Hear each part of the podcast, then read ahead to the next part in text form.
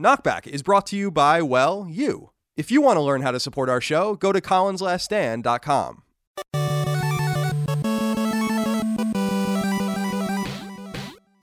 Greetings and salutations. Welcome back to Knockback. My name is Colin Moriarty. I'm joined as always by my brother, Big Dagan Moriarty Dagan. Thank you for joining me today. T for two and two for T. Me and you and you and me. Man, what a what an interesting topic you've chosen here. I can't wait to It's a good one, right? To talk Speaking about of it. tea, I got my Dunkin' Donuts iced coffee, Kyle. Now listen, yeah. is Dunkin' Donuts coffee actually coffee? A time, a topic for a different time, perhaps, but I enjoy it in any event. That just reminded me of my little tea reference there. All right. Well, thank you for that uh, aside. Appreciate that. No problem. That it's a non sequitur, very much like Grey Gardens is one long 100 minute non sequitur, and that's our topic for the day. But before we get into that, of course, let us introduce you to our podcast, our weekly retro and nostalgia podcast called Knockback. It's live each and every week on free feeds, of course, but you can get it a week early and ad free by supporting us on Patreon. Patreon.com slash Colin's Last Stand, where thousands of you do, and we appreciate you very, very much.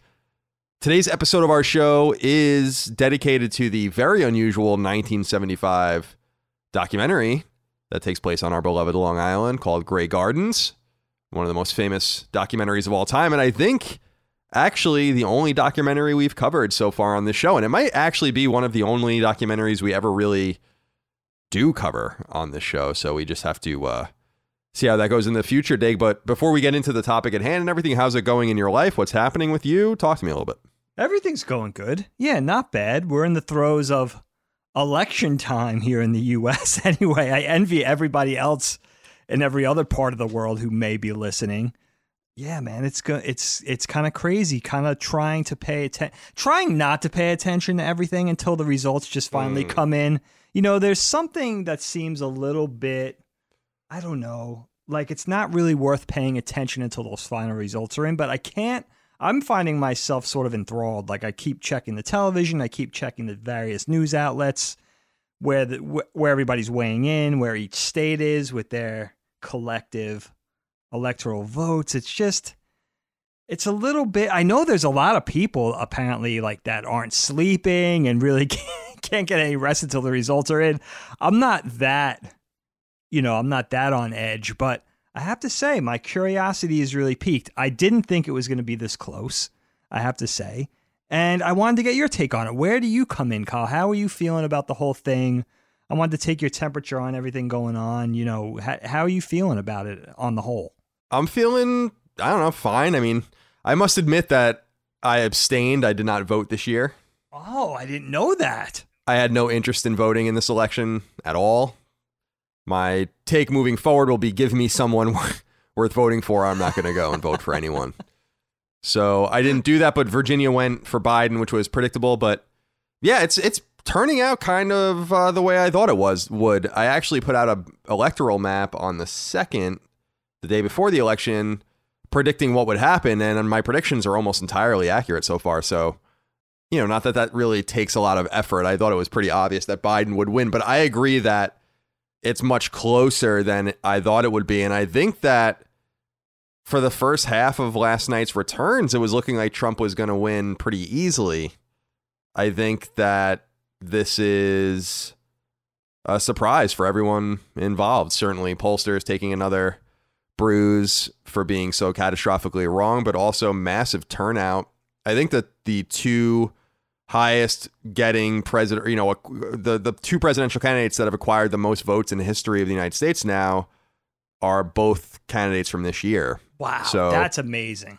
Yeah, so it's great that people are getting out and and voting because we saw some reversal with Obama even when he ran again and, and such, and with Clinton. So the, it's good that people got out there and made their voices heard or whatever. But I think that the die is somewhat cast. I think it's going to be close, but I think Biden will end up picking it up. And I, I was pretty clear that I think that this is our bet. I have listen. I don't have the problem with Trump that a lot of not a lot, but some other people have with him. I don't think he's like the devil incarnate or anything. I just don't necessarily think that we need a man like this this kind of boisterous, brazen person wh- who has a flimsy re- relationship with the truth and is vain and all of that. I just don't think it's the person we want in charge of us. And I think the best chance of us resetting to some sort of normalcy and trying again for more rational conservatism in my mind is for Biden to win. So that was kind of what I was hoping for. But from a political, I was t- talking to Micah about this from a political science perspective and a historical perspective, which I obviously analyze everything throughout. When I was watching Trump looking like he was going to win, I was like, this is incredible. You know, I can't, I can't believe this is actually going to happen again. He was down like basically 10 points Right. nationally. So obviously people are lying to pollsters and pollsters are wrong and there was some last minute movement and who really knows. But yeah, it looks like Joe Biden at the time we're recording this, I, I'm I would be confident saying Joe Biden will win. But you know, I don't know. I, I, I must say a little bit of I don't want to say totalitarianism. I don't know that that's really the right word, but a little bit of strong man stuff kind of coming out of Trump last night. I was actually watching his speech live last night. It was at like 2:30 in the morning Oh wow. and I was just I was just laying on the couch smoking a joint, and he finally came on to talk, and I was like, wow, this is. I was like kind of just staring at the TV, like, wow, like he's really gonna do it. He's really gonna kind of contest the the veracity of the results, and the thing that he needs to understand, of course, and that I think we all kind of understand is it's not up to him. I mean, he, the president doesn't choose the president; he votes like everyone else, but. He doesn't choose the president. The secretaries of state in the various states certify the election, and that's the way it goes. So whoever wins, wins. You know, that's just the way it is. Of And course. and uh, you know, I think that it, the the ironic thing, not to get too political, we can move into the topic after this, but is uh, I I did expect him to lose Arizona, and I did predict predict that, but he's losing Arizona pretty badly, and it seems like it's because he talked too much shit about John McCain, and it's really interesting how our federal republic is kind of coming to bear in, in various ways. Like Hispanic voters in Florida helped Trump win Florida and Texas, right? So people didn't expect that. But in Arizona, where there's also a huge Hispanic population, they're voting more for uh, for Biden there because of the the long acrimonious relationship between Arizona's favorite son and now deceased and Donald Trump and Sure. it's just really interesting to see the way all those things manifest. Meanwhile, Virginia would easily be red if not for just Fairfax County and, and everything near Washington, D.C., which votes, you know, they all work for the government and they vote overwhelmingly for the government. So, so yeah, it's an interesting ordeal. Uh, we'll see how it all shakes out, hopefully peacefully and without much more, much more of an issue. But yeah, hope everyone out there made their voices heard if they wanted to. But I'm not one of these guys. I saw your tweet yesterday and I thought it was really funny on election day about like how how many times are people to like say like go vote, vote, make sure to vote. It's like shut up. So I made sure not to do that, and then I actually tweeted out today that everyone should go vote. So and that wasn't an ironic tweet. That was a that was a meaningful tweet that you should that you should go vote a day late.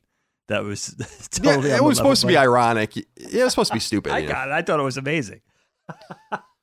But uh, yeah, so that's it. So Dave, how are we going to go into this episode before we move into the topic? Do we have anything planned for the top of this one? No, so no opening. I just want to keep you guys and gals up to speed on fan versus fan. Just a recap or an update. So fan versus fan, championship edition, hyper fighting. By the way, if you guys don't get that reference, I'm not sure we can be friends anymore.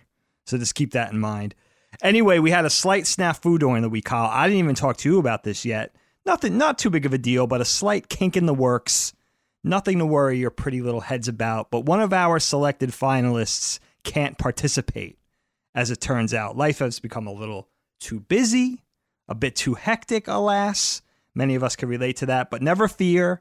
A listener of ours knew another listener who is actually also a round one winner of Fan versus Fan, incidentally, who he thought would be interested in stepping in, and he was. So we have our replacement, and it's all set for next week. So next week will be our tag team battle between myself. Let's recap here. Between myself, one team on one side, we have me, and we have Matthew Danielson, and we're taking on Alexis, Anaya, and now or actually let me let me put we're taking we're we're putting in a sub for Alexis. So we're taking on Jordan and a mystery opponent who shall remain unnamed until next week. So next week will be our last fan versus fan championship edition final tag team battle. Right after that, the Twitter poll will go live for the better part of a week. and we'll usher out the fan versus fan segment, which I think fan versus fan will always always remind me of the coronavirus and of the COVID period and a distraction to get me through a bummer of an era. So I appreciate you guys very much. But that's it. No other opening, Kyle. I just wanted to get you, make sure you guys knew it was happening, keep you uh, in the loop, as it were. And uh, I think we're free to go into our topic anytime you're ready.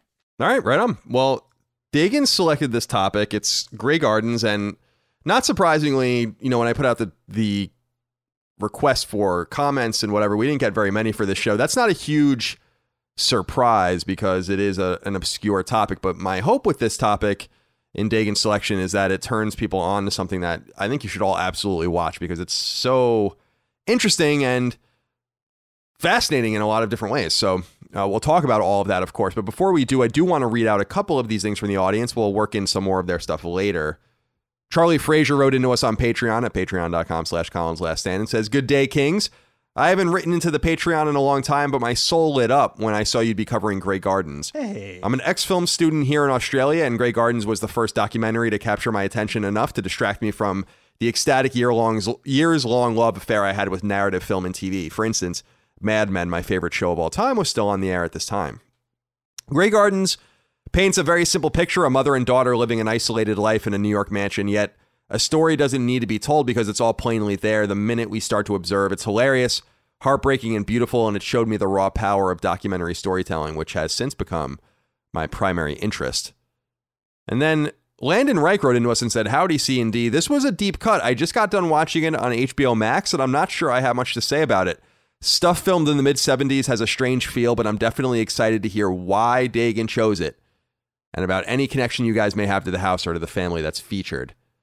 So, Dig, let's start with Landon's question. Sure. Which is why I was surprised to see this on your list, although I was pleasantly surprised to see it. I thought it was a great selection. What made you want to pull this incredibly obscure? It's really not incredibly obscure, but for our show, it actually is really obscure. This this mid '70s documentary. Yeah. What made you want to choose it? It is an odd topic. It is definitely a, an interesting choice and an odd choice maybe for our show. It, it's sort of one of those IPs or one of those properties or pieces of media that floats somewhere between nerd culture centric and film buff centric. It's something that I think is iconic, but something interesting that not all of our listeners may have seen so far. And what intrigues me about it is before you guys hear, you know, the entirety of our, our conversation, if I just told you a brief synopsis of the movie right now and told you to go watch it, I think it would be even hard to get you to watch it, to get you to see it, because what's the hook there? It sounds like a really weird thing, even in trying to describe why it's so great. It's one of those things you almost have to take on in good faith. Like, okay, Dagan and Colin or all these people say it's one of the best documentaries of all time, or it's so it's such an entertaining piece of media. It sounds really weird, but you almost have to like trump just trump your own reservations and just go watch it, even though it sounds like an odd way to spend the better part of an hour and a half or two hours or whatever, because it is really wonderful, but it's very hard to articulate and describe why. For me, this film is the movie that put documentaries on my radar. I had seen documentary films before I saw I saw this movie, of course, but this was the one that really got the hooks in and got me interested in the genre as a whole. If I'm remembering correctly for me, Kyle, I think it was our sister Dana who first turned me on to Grey Garden sometime, if I'm not mistaken, in the early to mid aughts, if I recall correctly. So anywhere between like 2002 and 2006 is the first time I saw this movie. I'm not sure what put it on my radar 20 years after its initial inception or what put it on Dana's radar, what brought it into, you know, popular parlance at that time. But I credit this movie with at least partially getting me interested in reading biographies too, which I've been devouring for like the better part of 20 years. Oddly enough, it's just that whole thing, I think, of having the chance to learn about people or certain people and getting to know them intimately. And this whole idea of a candid, sort of behind the scenes look at somebody's life. You know, what makes somebody tick? how they live, the ins and outs of their relationships, their philosophies, all of that. And Grey Gardens was kind of my introduction to that sort of thing. It really started my love affair with documentary film. And it started my fascination with learning about people and what I find interesting about people. And it's beyond just, you know, like I'll hit the biography section of a library and look for certain books and whatever tickles my fancy, but it's beyond learning about a person just because they're famous. It's getting to know the person beyond just what they're famous for. You know, if you think of actors or directors or athletes or artists, writers, poets, philosophers, politicians, whatever, getting to know all the ingredients and the texture that forms and informs a person. And I think this movie was my kind of introduction, my first foray into that world of not watching a fictional movie or reading a work of fiction or science fiction or a video game or a cartoon series or something that I traditionally be into, anime. It was learning about, you know, it was sort of my, a foray into real life and real life beyond your immediate purview. You know, everything you were familiar with, the people that you're familiar with, the place that the places that you're familiar with. Going beyond that and learning about the larger world. And in a weird way, this film was really my first sort of I guess the first time I really really recognized that. Probably also kind of dovetailed with my age at the time, you know, in my early to mid, you know, yeah, I guess early to mid 20s and like you said, Kyle, our first conversation on Knockback that centers around a documentary film. And I think if we're just going to do, you know, if we're going to do one, there's a lot of great ones, but if we're going to do one for a fledgling voyage, I mean, I can't think of a, a better, greater, more iconic one. And of course, you already said, don't forget, an opportunity for us to focus and talk about a little about a little bit about Long Island lore, an excuse to talk about an iconic Long Island story. And shout out to our Long Island listeners, by the way. You guys are on my mind. I know we have a lot of you guys out there in Nassau and Suffolk County. I saw that New York came down blue for the Democrats, and I saw Long Island was colored in blue on that map, but they may be sort of putting that in all together, clumping that in together. The five. Yeah. I think Long Island actually. I think Long Island actually voted for Trump. They did. okay, that's interesting. With it, which which they did. They did last time too. So. I wish they would color Not that separately. Surprise. You know what I mean? Because it's such a big. I know. I know they don't. They, they're just generalizing the fifty states. But um, yeah. So and you know, I, I, you know, we'll take any chance to talk about Long Island. But for me, that's why this movie was sort of fresh on my mind it had a big effect on me and it really opened up a world of documentary films. I've seen so many great documentaries as a result of this. This was the movie that really got me searching for those. And so I thought we and and it's just fun and it's funny and as Colin said in the text before we started, it's it should be a really just a fun light conversation, something easy to talk about, easy to reflect on.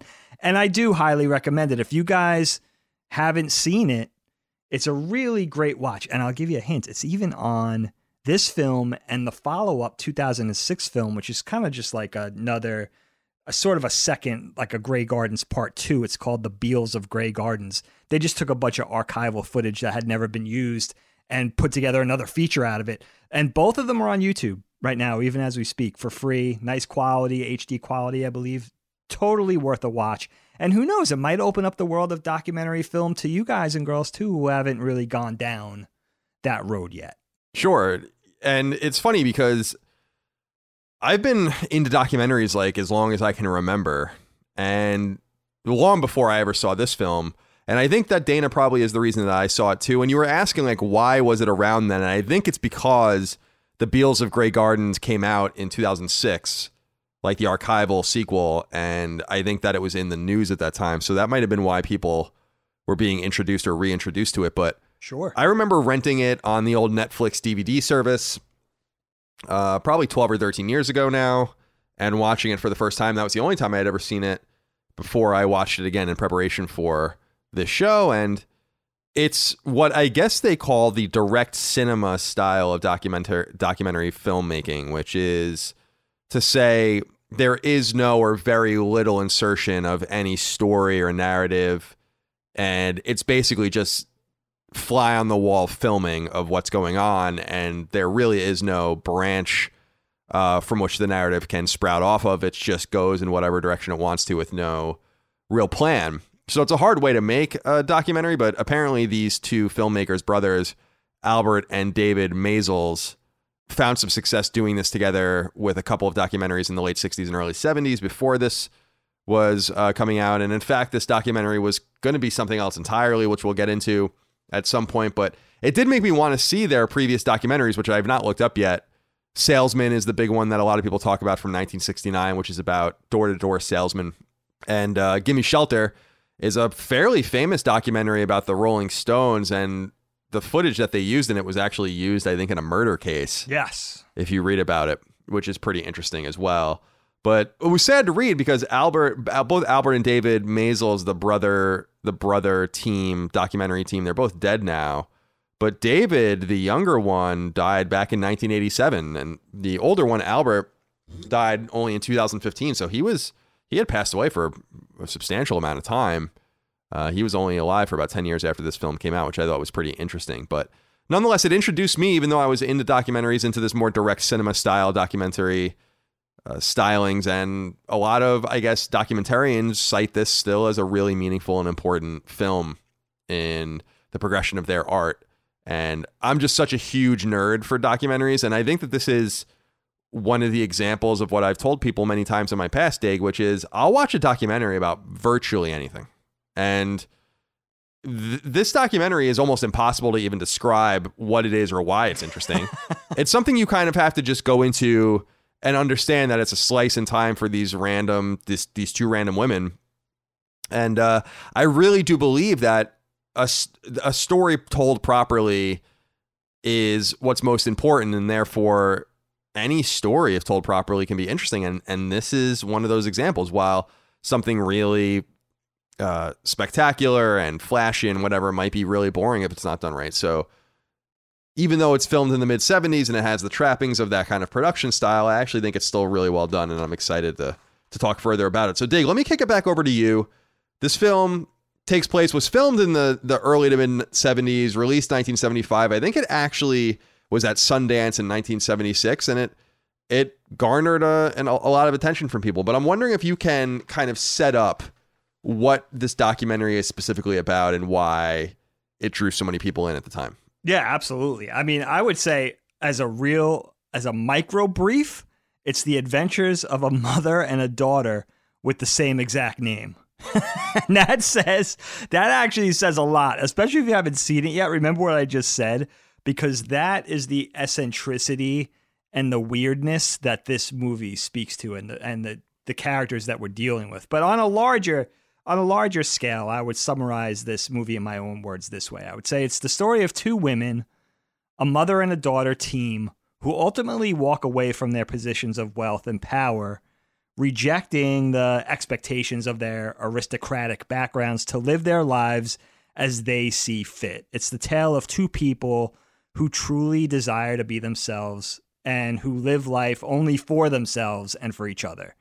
And I, you know, I, I would even say maybe it's about two outcasts of the upper class who march to the beat of their own drummer, or ultimately abandoning the ritz and the glamour of their pasts in order to embrace their true bohemian bohemian natures. And you know, I think it's a little bit. Some would say, I know Albert Maysles, who co-created the film and and directed the film and and filmed all of this over six weeks, says he saw it he often saw it as a love story between a mom and a daughter. And I think partially it is that, but there's a lot to talk about in that love story and things that maybe bubble beneath the surface and different ways to read things. I also did a lot of research uh, behind the scenes of what was going on in this scenario outside of what we see on the camera and what we hear. So we could talk about that too. But, you know, it's about two basically New York socialites, a mom and a daughter, little Edie and big Edie, uh, big Edie, Bouvier Beale, and their sort of misadventures. Yeah, and and it's in so the really relevant point here to keep in mind, and we haven't pointed this out yet, is the reason these people were interesting is not only because, especially during this time in the '70s, you kind of have to put yourself into into history's point of view here these women are related, intimately related to Jacqueline Kennedy, Jackie Kennedy, at this time Jackie Kennedy Onassis. Right. Edith Ewing uh, Bouvier Beale is Jackie's aunt, so her mom's sister, and Edith Bouvier Beale, the daughter, little Edie, who died in 2002, is therefore Jackie Kennedy's first cousin. Yes. So the the it's not just these two randos or these two socialite debutantes. It's that they're intimately related to a through marriage. They're not Kennedys. They're not even Onassises. They're Bouviers or whatever. That's how you say her name, I think, right? That was yeah, um that's right. Jackie Kennedy's uh, maiden name. So they had like some proximity to that New England, Massachusetts power, and that is why they're relevant. And I have to say that I'm a little surprised by your interpretation of the film, and that's why I'm really excited to talk to you about it because I see this film and I saw I remember seeing it at the time the same way, but it really reinstilled in me having seen it again. I think it's an incredibly sad and depressing film. And uh, I don't really interpret their out their being out of the circle as their choice. It seems like they were kind of catapulted out of it, primarily through Edith's divorce from her husband, Phelan Beale, and their connection to the Kennedys too, and then how that affected Edie, little you know Edith, Sure, sure. little Edie. So I don't quite interpret it the same. Like I don't quite see it. I don't know if you meant to come off this way, but I don't quite see it as sunny as you do. In fact, I see it as quite dark. This movie and sad. And in fact, I wrote, and I don't know if this will uh, resonate with people or resonate with you, but I wrote this in my notes in big letters. They're like splicers from Bioshock. Like they they ju- every time I was seeing them, like they're singing and dancing and acting weird in this building. They haven't cleaned it. They haven't left it. They're just like up to their own devices, and I'm like, they're like splicers. They're just literally nuts, right. and and they're they're not. Apparently, they weren't drinkers or smokers. So, like, I'm not saying that they were abusing anything. They might have been abusing some sort of more primitive, um, psychotic drugs. I don't know, but clearly I, from from my point of view, from my layman's point of view, I have a BA. I don't have a. I'm not a doctor, but seems like little Edith is bipolar or borderline. I don't know what the older woman is, but I would love to know more about the mom specifically because the mom married and then basically got left by her husband, and that was the beginning and the end for her. Yes. So it's so it's a little interesting that you see it a little bit more, let's say, romantically than I do, because I see this, especially the birthday scene, as being like the most brutal. It's just some of it's just pretty brutal to watch. So I'm really excited to to jump more into it with you. Yeah, it's gonna be fun. The name Grey Gardens comes for it's it's kind of a nice double entendre because it kind of describes the melancholy, in my opinion, of the movie, but it's called that because it this so basically like just to explain everything to people because Long Island's a big place. Their house is out in East Hampton, so out towards the end of Long Island, very exclusive, rich area, and they have a home amongst other homes that has been left in kind of squalor, like these really beautiful beach homes with and very Long Island imagery. If you're from there, you know they have the cedar siding and you can see the the the viney poison ivy growing on everything along the sand. And it's just just very long island when you look at it if you're from there the, the beach house itself the floor of the beaches and the ocean and just the, the nature and the lawn chairs and the way the sun falls and the color and the saturation.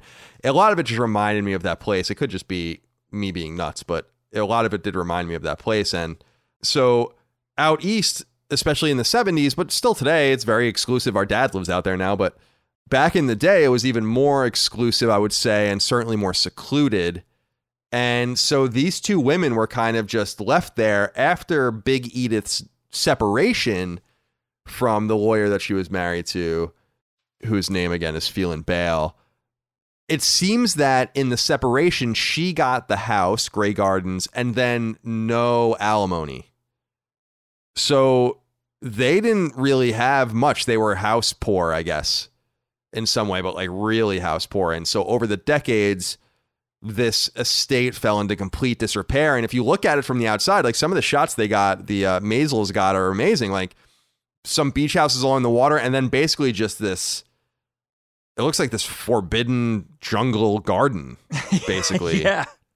uh, on the water. And so it's really, really fascinating. And one thing that we should point out, and Rick Lewis wrote into us about this, so I'll let him talk about, is like what the the filmmakers had to do to even get access to this. And so he says, Hello, Brothers Moriarty. I watched this movie tonight because it's pretty out of left field from your usual choices, and it seems like you might not get as much audience interaction as usual. You're right, Rick.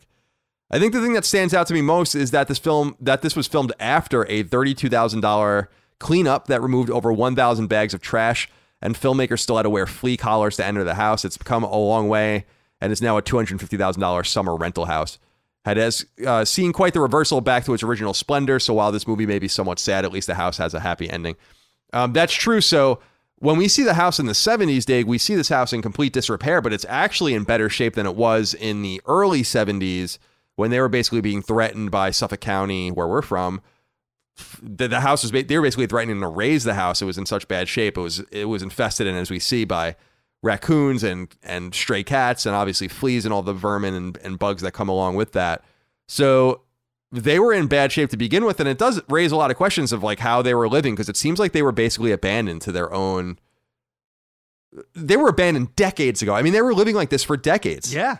Since since at least the war, and it seems like um actually little Edith moved to Manhattan and then moved into the house in 1952, and it seems like that's when the madness really began. So let's talk about the characters themselves. Talk to me a little bit about Edith Ewing Bouvier Beale, Big Edie. Born 1895, she died just a few years after this movie came out in 1977. Like I said, she's Jackie Kennedy's uh, or Jackie Bouvier's aunt, and she was married to Phelan Beale, who was a lawyer. The lawyer was working with Edith's dad, which made it even more awkward, I think. And they they initially lived in Madison Avenue. They acquired Grey Garden 1923, separated 1931, divorced 1946. So yeah, pretty crazy story about a woman kind of just left to time.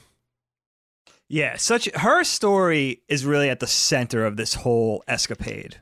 Big Edith's Big Edie's story, and she's such an interesting character. And I did a lot of research into everything that happened and tried to find out as much as I could because the movie sets up a lot of really poignant and interesting questions, but it doesn't answer everything. So it's kind of beholden on the viewer to go back and see what you could get. And with the you know with the internet, you could learn so much.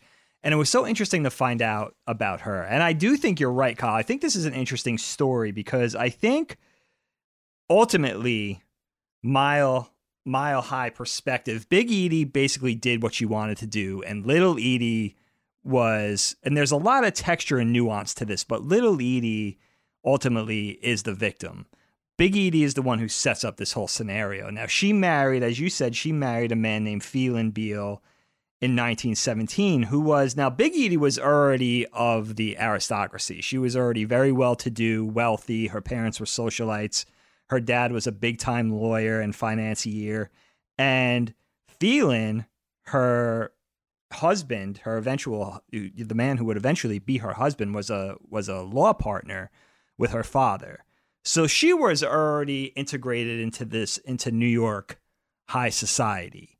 But I think what ended up happening was she's always been the type to march to her own to her or her own drummer she had three kids ultimately, Little Edie being the oldest. Then she had two sons, Phelan Beale Jr. and Bouvier Beale.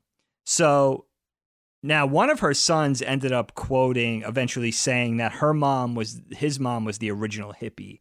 She was just really sort of a nonconformist and a bohemian even though she was of the elite she was uh, you know of the upper class she was uh, a socialite ultimately, or at least they they wanted her to fit into that mold. She always sort of sort of bucked against being one of those people, doing those things, being involved in those parties, and that sort of eschewing and rejecting that extravagance and all of that stuff. And I think that was she basically created she she basically made her husband miserable to to you know to be honest she had all these high society expectations as the wife of a wealthy man and she didn't want to fit into she didn't want that role. She wanted to just reject all of those things and I think over the years just made him miserable and never I, I think never even just always put herself first. I don't think she ever really thought of her children. And it all boiled down to was really interesting to read about because it all boiled down to her husband's feelings, frustrations with her. And she, her youngest son, got married, and I think it was in 1942. And she basically showed up late to the son's wedding and pulled this stunt, which is sort of typical for her, I think. And dre- you know, she was dressed as an opera singer and wanted to be the center of attention, even though it was her son's wedding, her youngest son's wedding. And that's what that was kind of the straw that broke the camel's back for her husband. And he, even though they've been separate, they had been separated all the way back as early as 1931. He finally divorced her in 1946. But basically, it all boiled down to that point of the stunt she pulled at her youngest son's wedding. And it seems like when he divorced her, he basically gave her the house in order to get rid of her, get her out of the city, get her out of Manhattan, and gave her Grey Gardens, which was a 28 room mansion. And as you said, Kyle, gave her child support, but no alimony payments. So basically, set her up with a trust that was going to expire at some point, but it was going to be enough time to get her out of basically get her out of their sight, you know, and get, get you know, stop her from being an embarrassment. Basically, cast her out to the Hamptons. And now she was going to be an outcast and she would be out of sight, out of mind. They wouldn't, she wouldn't embarrass the family anymore. And I think a lot of people say that's why they sort of did the way, you know, did it the way they did it. And Phelan did it the way they did it was to get rid of her. And I think ultimately what happened was she didn't want to be alone. You know, she was scared of being alone out there and being abandoned by her family and being abandoned by her children. And she made, I think at 24 years old, little Edie, she basically made little Edie come back home, quote unquote, to the Hamptons to be with her uh, under the guise of she was afraid for her daughter's health. Her daughter was an aspiring actress, an aspiring model. She said she wasn't eating eating enough. They go into this a little bit in the film. She was saying that she was worried about her her weight loss and worried about that she her her diet and that she wasn't getting the nutrition that she needed and made little Edie come home under the guise of taking care of her. But they say it was a codependent thing where she was just afraid to be alone and basically had the daughter in her grips forever and cat you know basically warding off potential suitors and people that were interested in marrying little Edie and stuff like that. So there's some sort of dark, possibly insidious things going on beneath the surface where it was all the world that Big Edie had created. And little, Edie was essentially the captive. You know, she was, you know, in sort of, um, she was basically being controlled by her mom in this weird codependent relationship where maybe after a while it was sort of a, a, bit of Stockholm syndrome too, where it was like little Edie sort of had her codependent needs on her mom too. I think her mom sort of stripped her of her confidence, and little Edie basically became sort of just almost as needy as the mom was. And when we see them, you know, you have to remember when we first meet them in the documentary and we first see them on film, Big Edie is in her late 70s and little Edie is in her mid to late 50s. So these aren't spring chickens. There's a lot of history that has transpired off film by the time we get to meet them finally in the documentary. So there's a lot of history there already that's really, really interesting. But I think really it comes down to knowing that Big Edie was sort of the puppet master. She was she was definitely pulling the strings. And little Edie was basically along for the ride, if that makes sense. Yeah, I think what's funny is that it's fairly clear that Big Edie, older Edie, is much more cogent, even in the sev- in the seventies when it's his film, than her daughter is. Um, you can see that there's some sort of manipulation at play. And one of the things I wrote down in my notes here, and I'm I'm wondering if I could communicate it properly, is little Edie, if you look at the if you look at her, they show her obviously in the you know in her younger years in the documentary. She was stunning, and it's amazing that she kind of got pulled out of that world in her prime. Who knows what the specific reasons might have been? We know that some of it, like you said, is because of the loneliness and maybe her acting career is failing, and who knows who's telling the truth about the situation that happened back in the early 50s.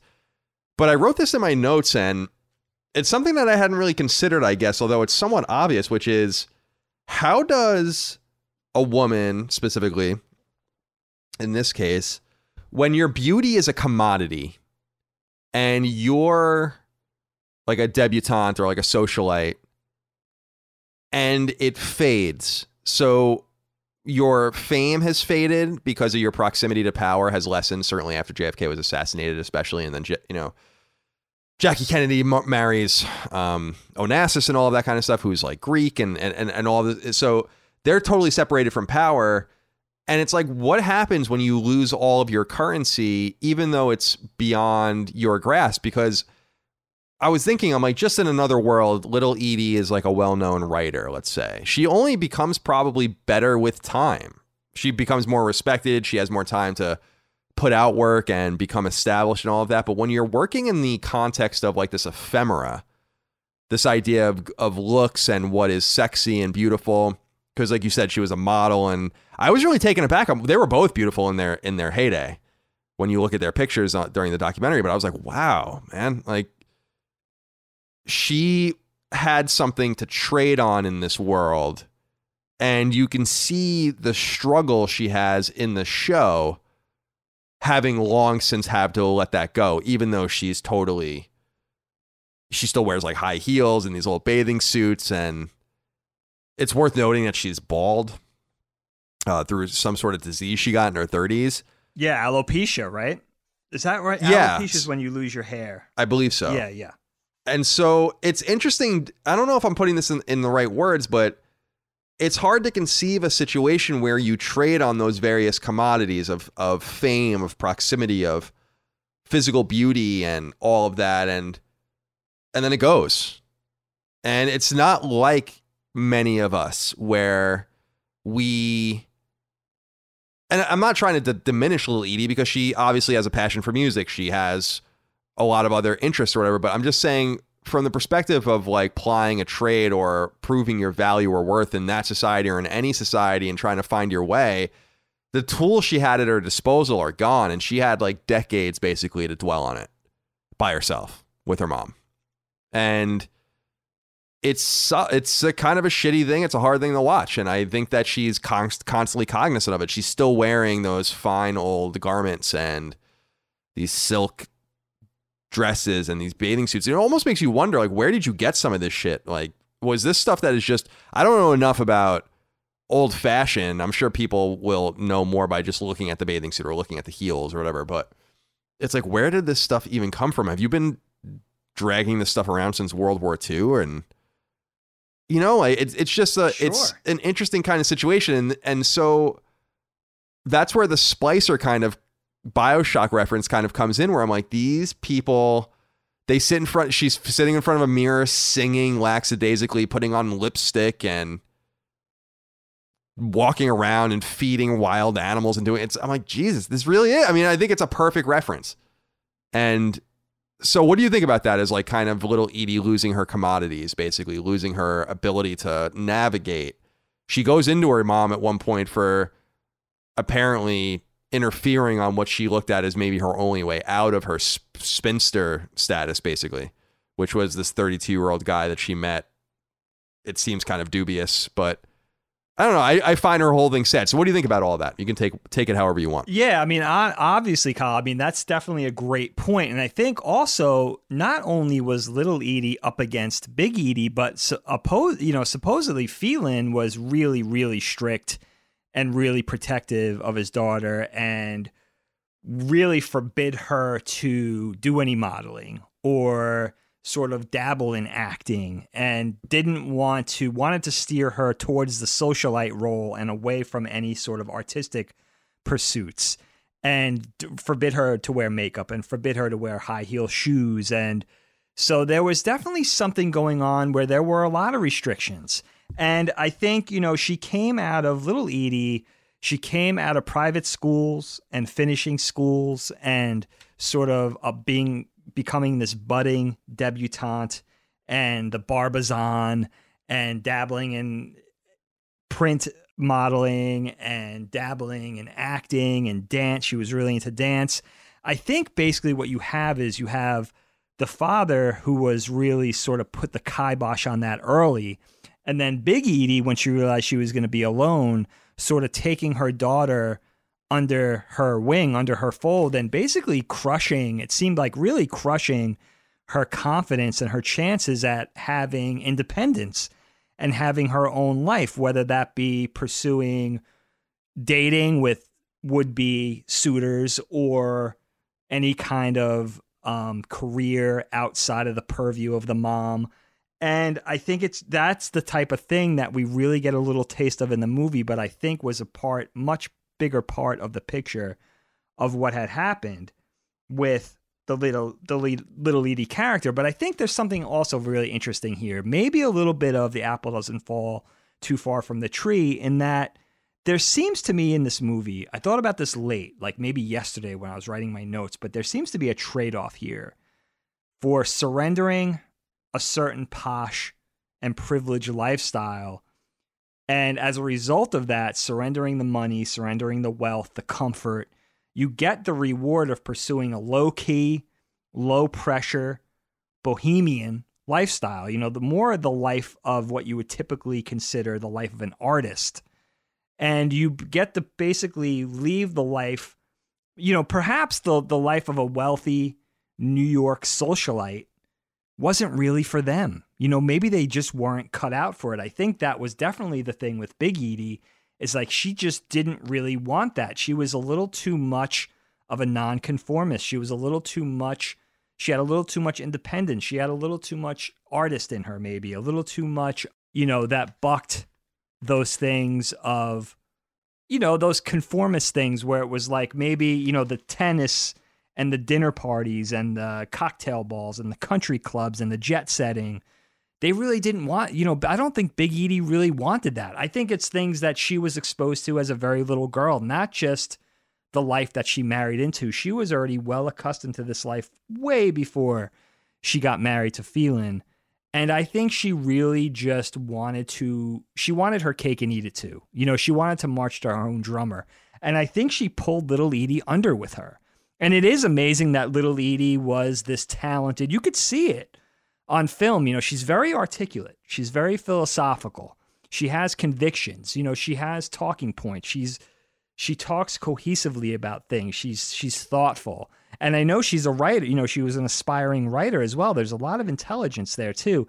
And it is amazing when she was out of, you know, sort of out of captivity from her mom, both before the film and after the mom passed away, a couple years after the, the initial film, you know, I think the mom passed away in 77, Big Edie, that she went on to Florida and became a journalist and an editor and sort of um, undertook all those things that she always wanted to do and got her independence she's a really she's a really interesting character. Not only is she quite charming, and I think there is maybe a little mental illness there for little Edie too. I don't think she was only victimized by the mom. Maybe, you know, being victimized by the mom is what fed into some of that mental illness because she went to live at Grey Gardens.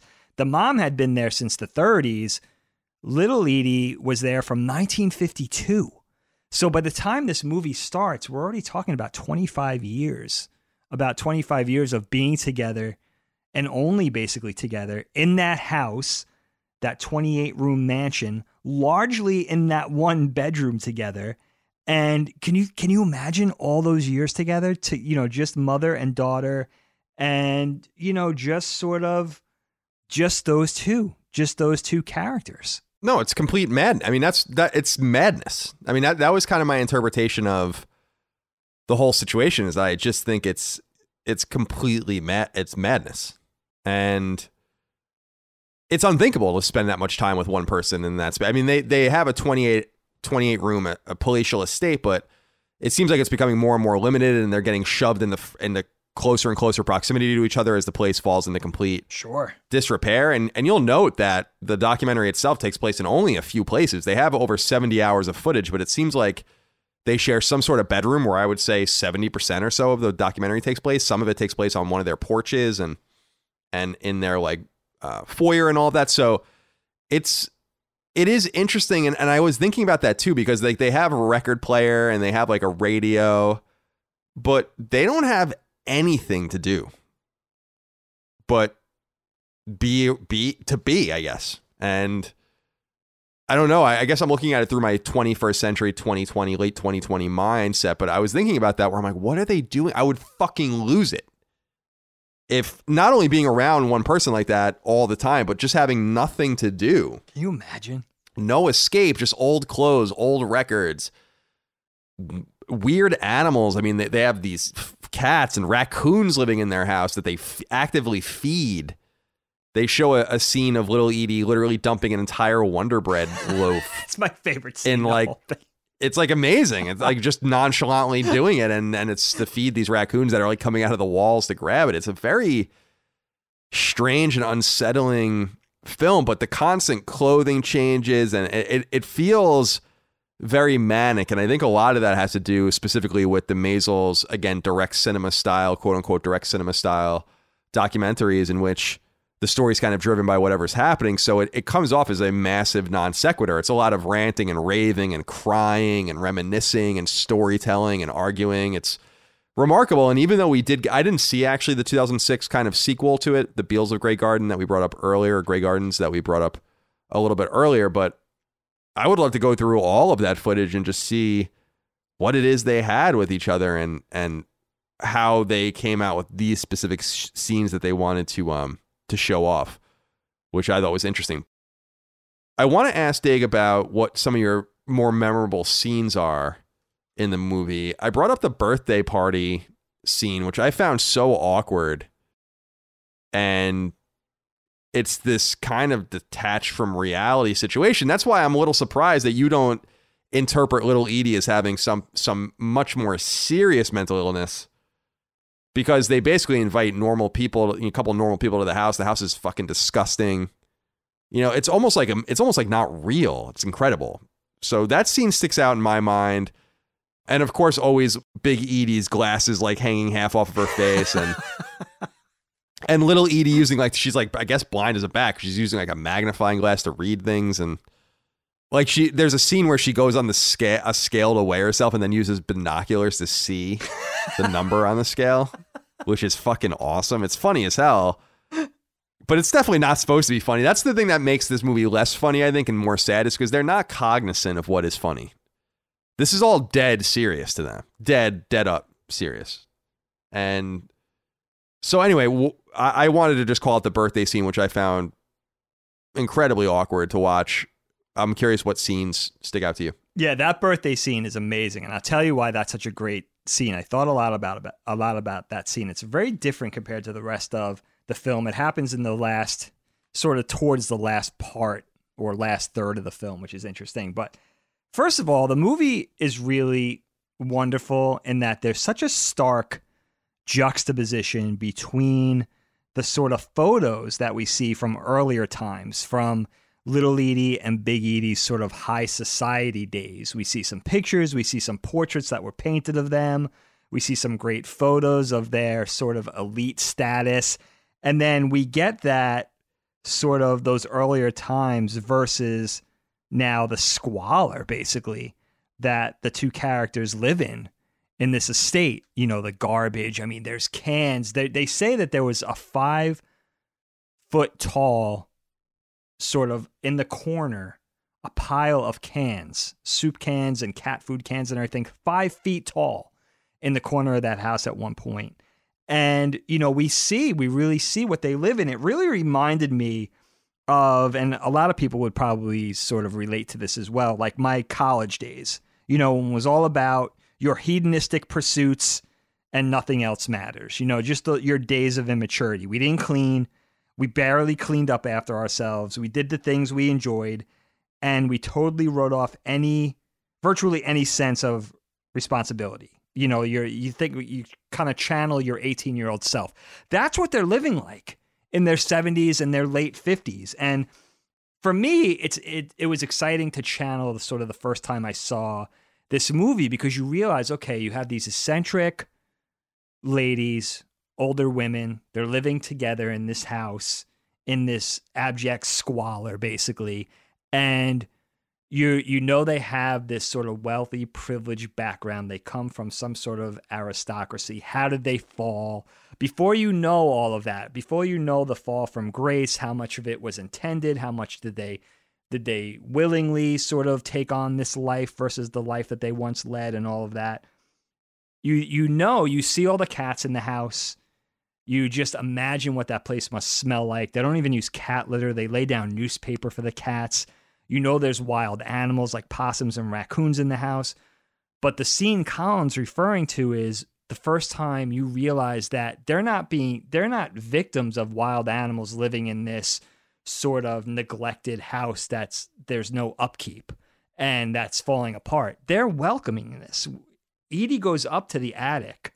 Little Edie goes up to the attic with a loaf of Wonder Bread and a box full of Purina cat chow and dumps it on a huge plate. And the raccoons just come out and start eating it. She's feeding them. They're taking care of these animals. That's why they're living there. And you realize, like, wow, it's like, what?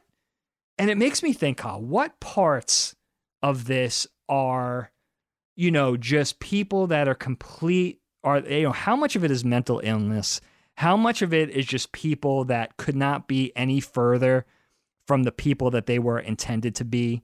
How much of it is laziness? how much of it is just irresponsibility, immaturity, you know, just not, you know, maybe there's part of that person or those two people that is as of yet undeveloped, you know, or maybe they just don't give a shit.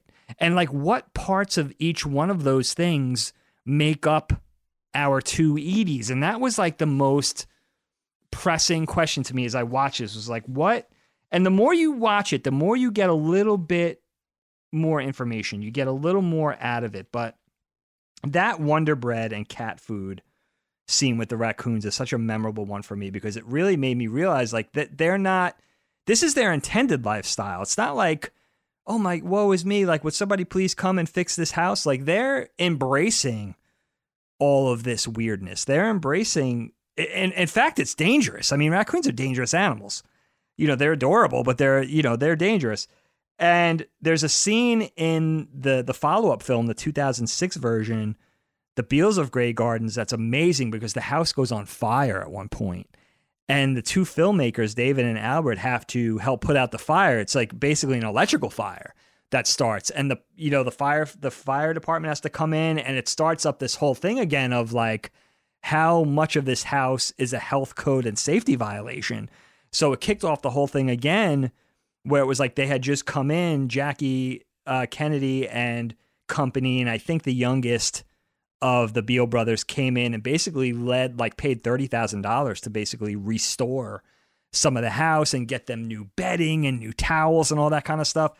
So this whole thing, this whole fire thing, kicked off a whole nother thing, and there's another thing to me, Kyle. Besides just the scenes, I want to talk about the birthday party scene, but there's one there's a couple of shots in particular in the film where you could see that the two women basically hole up in this room. Why they choose this one bedroom, they have both their beds in there. There's a nightstand between the two beds where they have this, even at that point in the mid 70s, an old fashioned radio.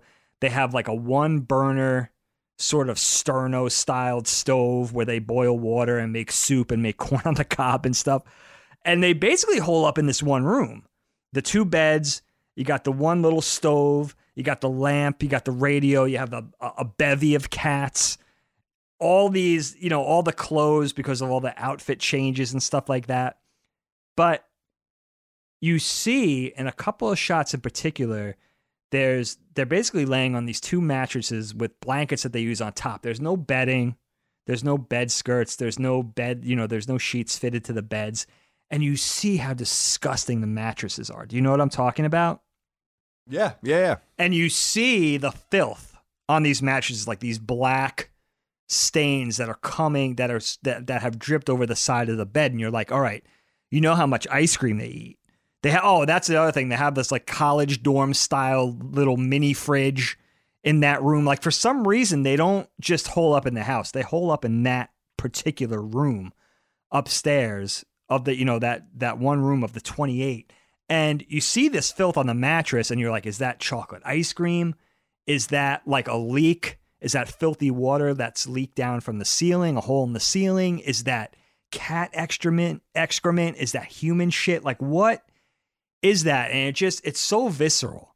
And not only is it visually repugnant but then you start to imagine the smell.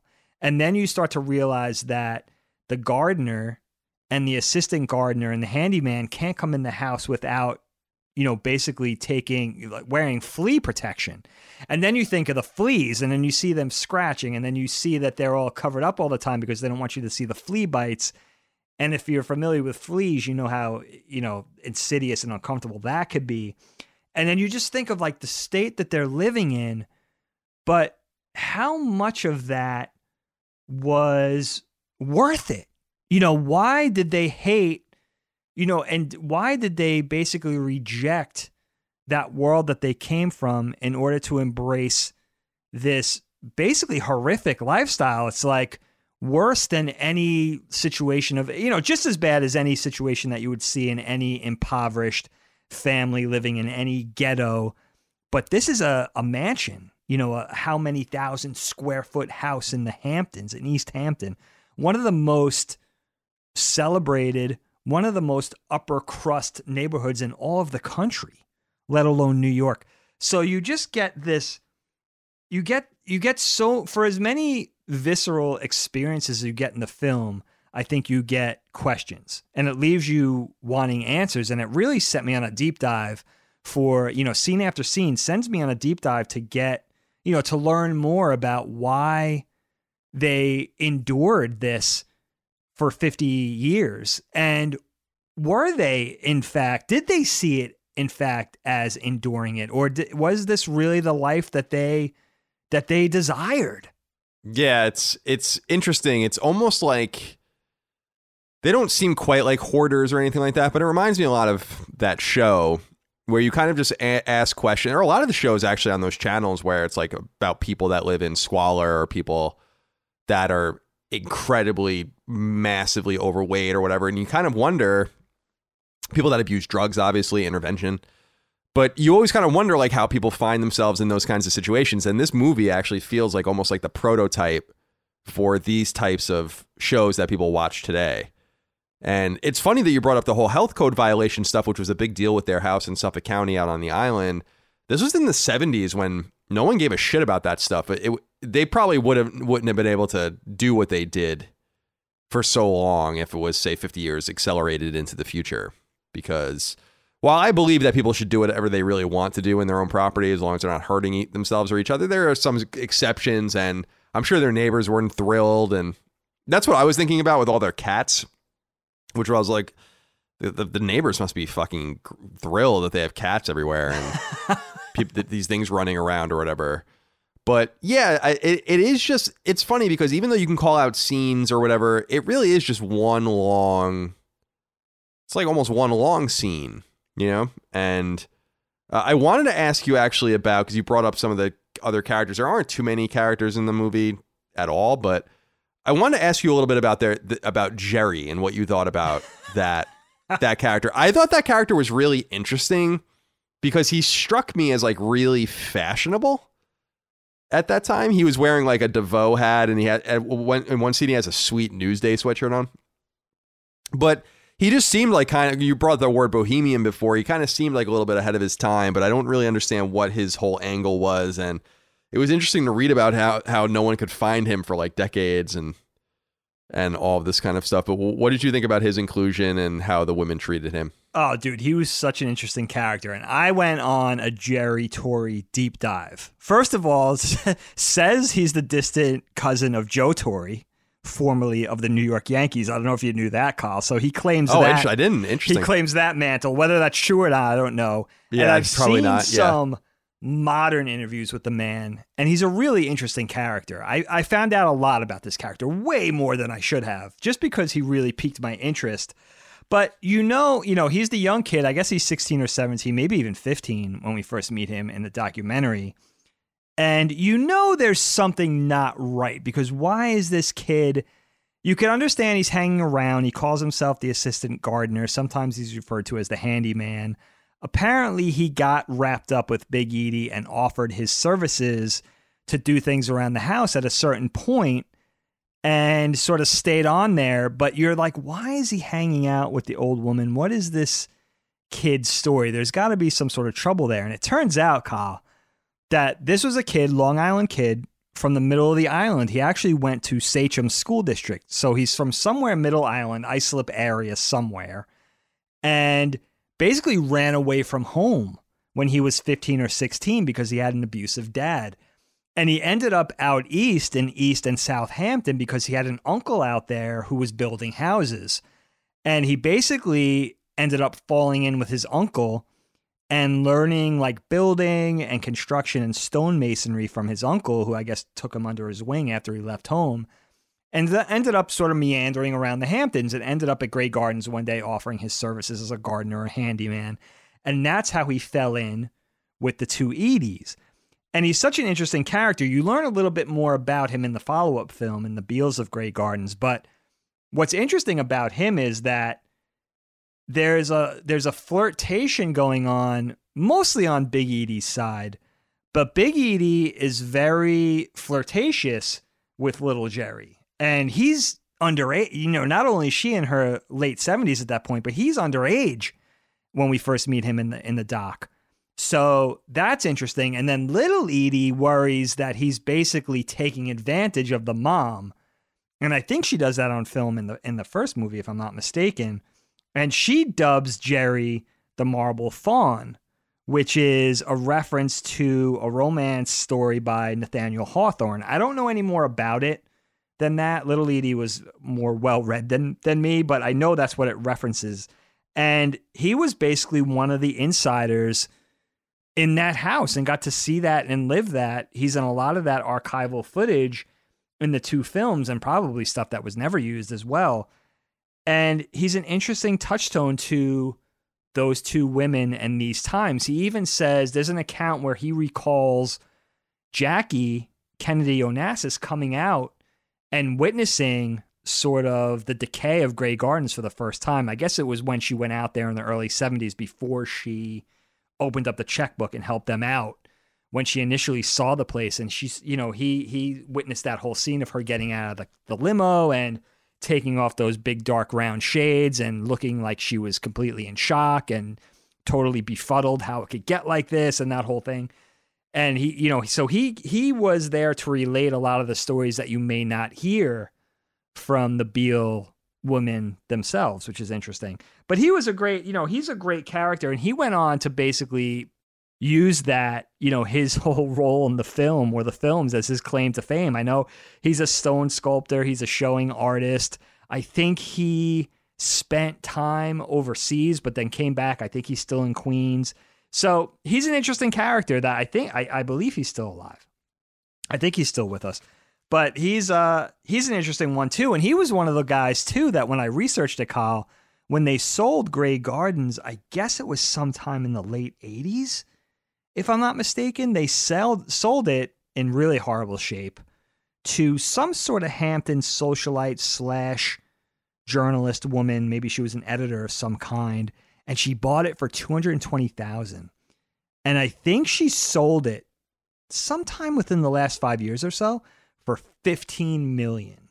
So think of the bundle she made for you know yeah, for nice that little investment. Unbelievable. Yeah, even adjusted. I mean, even adjusted, that's ten times plus Huge. what she paid for it. So, yeah, that's awesome. And yeah, he is an interesting character. It was interesting to read about how the filmmakers just couldn't find him, and this was obviously in the pre-internet era. And like you said, I think he lived in like Saudi Arabia and random places like that for a while, which is totally random. So.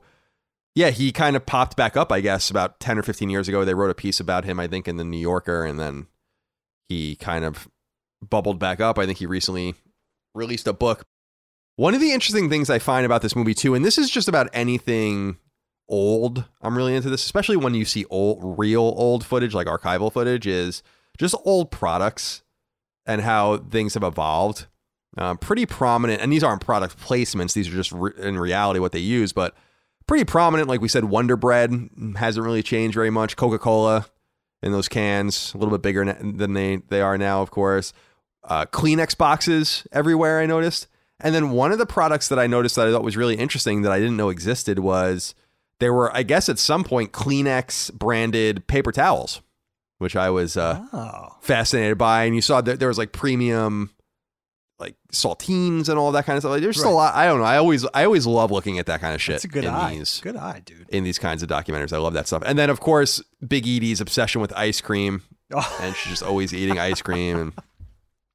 They're getting like pate and all sorts of weird stuff. And it, it does leave a lot of interesting questions just about how I'm still a little confused how they survived. And I guess, like you said, Edie moved to Florida. Eventually, went little Edie when she sold the house after her mom died, and I guess made a little bit of money off of that. But it's just a little confusing how they managed to survive for so long. Like they they they show a grocery delivery at some point, and I know that I guess Onassis left a little bit of money for them, but I guess they cut through it pretty quickly. So there's just a lot of questions. I I think that's one of the frustrating aspects actually of this kind of direct cinema documentary style is that I wish that there was a little bit more narrative structure. Just because it's like I want to know more about. I want to. I have questions like why can't you structure this a little bit more? I, I appreciate what they're doing, but like in the beginning of the film, in the beginning of the documentary, I was pausing it constantly because they show a bunch of newspaper clippings and they show them pretty quickly. So I took like a, a while to read everything that they actually showed on screen and and like even it reminded me a lot of Attack on Titan actually, just because Attack on Titan has those weird interstitials that go so quickly. yes. And it actually has like all this information in it, and I would have to like constantly pause it. You have to pause it. Yeah. So it's the same thing here where I was trying to pause it to get a little bit more of the story, and you do, but because they're basically using like microfiche. It's very 70s. It's awesome. But I just don't know why they didn't structure it a little bit more. I think that might be part of Grey Garden's charm, though, is that it's just kind of a mystery at the same time. It's not like a brooding, dark murder mystery. It's not Clue or something, but it's it's a mystery. Like you, you, it's just a freeze frame in time, and I guess that's what every story is. But these women are so peculiar that you're like, wow, why didn't you release all 70 hours, whatever it is, of this footage, and let's just let's just see it all. Absolutely. And I think it just goes back. It just goes back to the fact of, you know, anything can be interesting. Anything can be interesting. I try to tell people that all the time. I, I don't. I try not to go in with preconceived notions into anything, especially with documentaries or books, like biographies, like you said, nonfiction. Just because you can really. I I brought up this example many times in past years, but one of my favorite nonfiction books of probably the last ten years was The Great A and P, which is about the history of the supermarket. And it sounds like a ridiculous thing to read about, but if it's told right, it can be very fascinating. So Absolutely. I feel like this movie is, yeah, I feel like this movie is kind of the same. So uh, is there? I I have a few more notes, but I was wondering if you have anything else to kind of say, if you wanted to bring this in any other direction. Yeah, I mean, you know what? You're right about the movie being beautifully shot. You know, it's wonderfully intimate, very personal. There's a lot of warmth there. But yeah, the the narrative is sort of meandering. And it works for some reason. It's definitely a, a specific style and a specific sort of there's def- definitely specific motifs and a way to shoot, especially a documentary film. But it would have been, yeah, it would have been maybe a little more edifying, a little more edifying. Ah, I see what I did. Whoa. Hey, if you know, if you got a little more information out of, because you want to learn more. They're so charming, and they're so eccentric, and they're just so weird that you just want to naturally learn more about them. Fun fact about that I found out about Edie's ice cream eating obsession, Big Edie's especially ice cream eating obsession, Kyle. I saw an interview, one of the interviews that Albert Maysles did. He was a fascinating man, by the way, very articulate, and I really liked his stance on. We'll talk about this a little later before we close out about sort of documentary filmmaking versus exploitation, and if he thought his films, particularly Grey Gardens, was exploitive. And I want to get into that conversation a little bit later, but he said that Big Edie, fun fact, spent $150 a week in mid 70s money on just ice cream. And I know incredible. that that's insane. I mean, that's that's per week. That's $150 in 1975, 6, 7. That's that's insanity. And I know they had, you know, we talk about their trust, the money that they lived off of. I know they struggled. I think the youngest son, the one son, the middle son basically wrote them off and was just like, they're basically an embarrassment. The youngest son, who also lived on Long Island, Kyle, he actually lived in Glen Cove, a very exclusive area in Nassau County, close to where our parents were from and grew up. And he spent his life in Glen Cove and basically spent a lot of his time. He was a lawyer, he was involved in law as well, very successful, very wealthy. But apparently, Bouvier spent a lot of time tr- pressing them to get out of the house. Like he wanted them to vacate Grey Gardens, he wanted them to surrender the house, he wanted them to give it up. I'm not sure to what end, but I also know at a certain point he kicked in to their trust too. Like he gave them thirty thousand or sixty thousand dollars to live off of, of as well. Basically acquiesced and helped them at some point. Although I don't think he was really an ally. I don't think you consider him an ally or a friend to his mom and his sister. But eventually he sort of rolled over and and helped them out a little bit. But that's an amazing amount of money to spend on ice cream when you can't afford cat litter or when the grocer is cutting off your credit. I'm not sure what of the two documentaries they say that in, but they're like, oh, we, you know, our credit's no good over there. Like, because they're getting boxes of groceries delivered. And then at a certain point, Big Edie is like, I'm hungry. Like, I don't have anything. And then it'll, you know, cut to a scene two day, two, um, like two scenes later where they're eating caviar and lobster tails. And then two days later, and Perrier, and two days later, they don't have shit. Like, they're not eating anything. Right, it's incredible. So it's like wow, it's like unbelievably.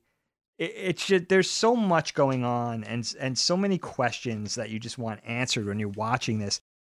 You know, Kyle. Before we go on, I just want to talk. I told you I would talk about that birthday party scene, and it's the only scene in the film where we do get a glimpse of Jerry, as we talked about, the assistant gardener, and they have Brooks, a guy who they consider the gardener. They keep him on to take care of, you know, maintenance around Grey Gardens, but the party scene is the only time we see outsiders in eh, you know at Grey Gardens at and amongst Grey Gardens. It's the only time we see the two Edies basically have any sort of association with any people, any outsiders that come in. We see them basically being personable, mixing it up, having a you know some sort of social outing with people, and it's their friends Lois and Jack who come over. Lois plays a big part in their story later on, but Lois and Jack come over and they have cake and they celebrate Edie's. I think it's Edie, uh, Big Edie's 79th birthday, if I'm not, um, 76, uh, what is it? Seven, yes, her 79th birthday, I think. And it's such an interesting scene because it's the only time we see them associating with anybody.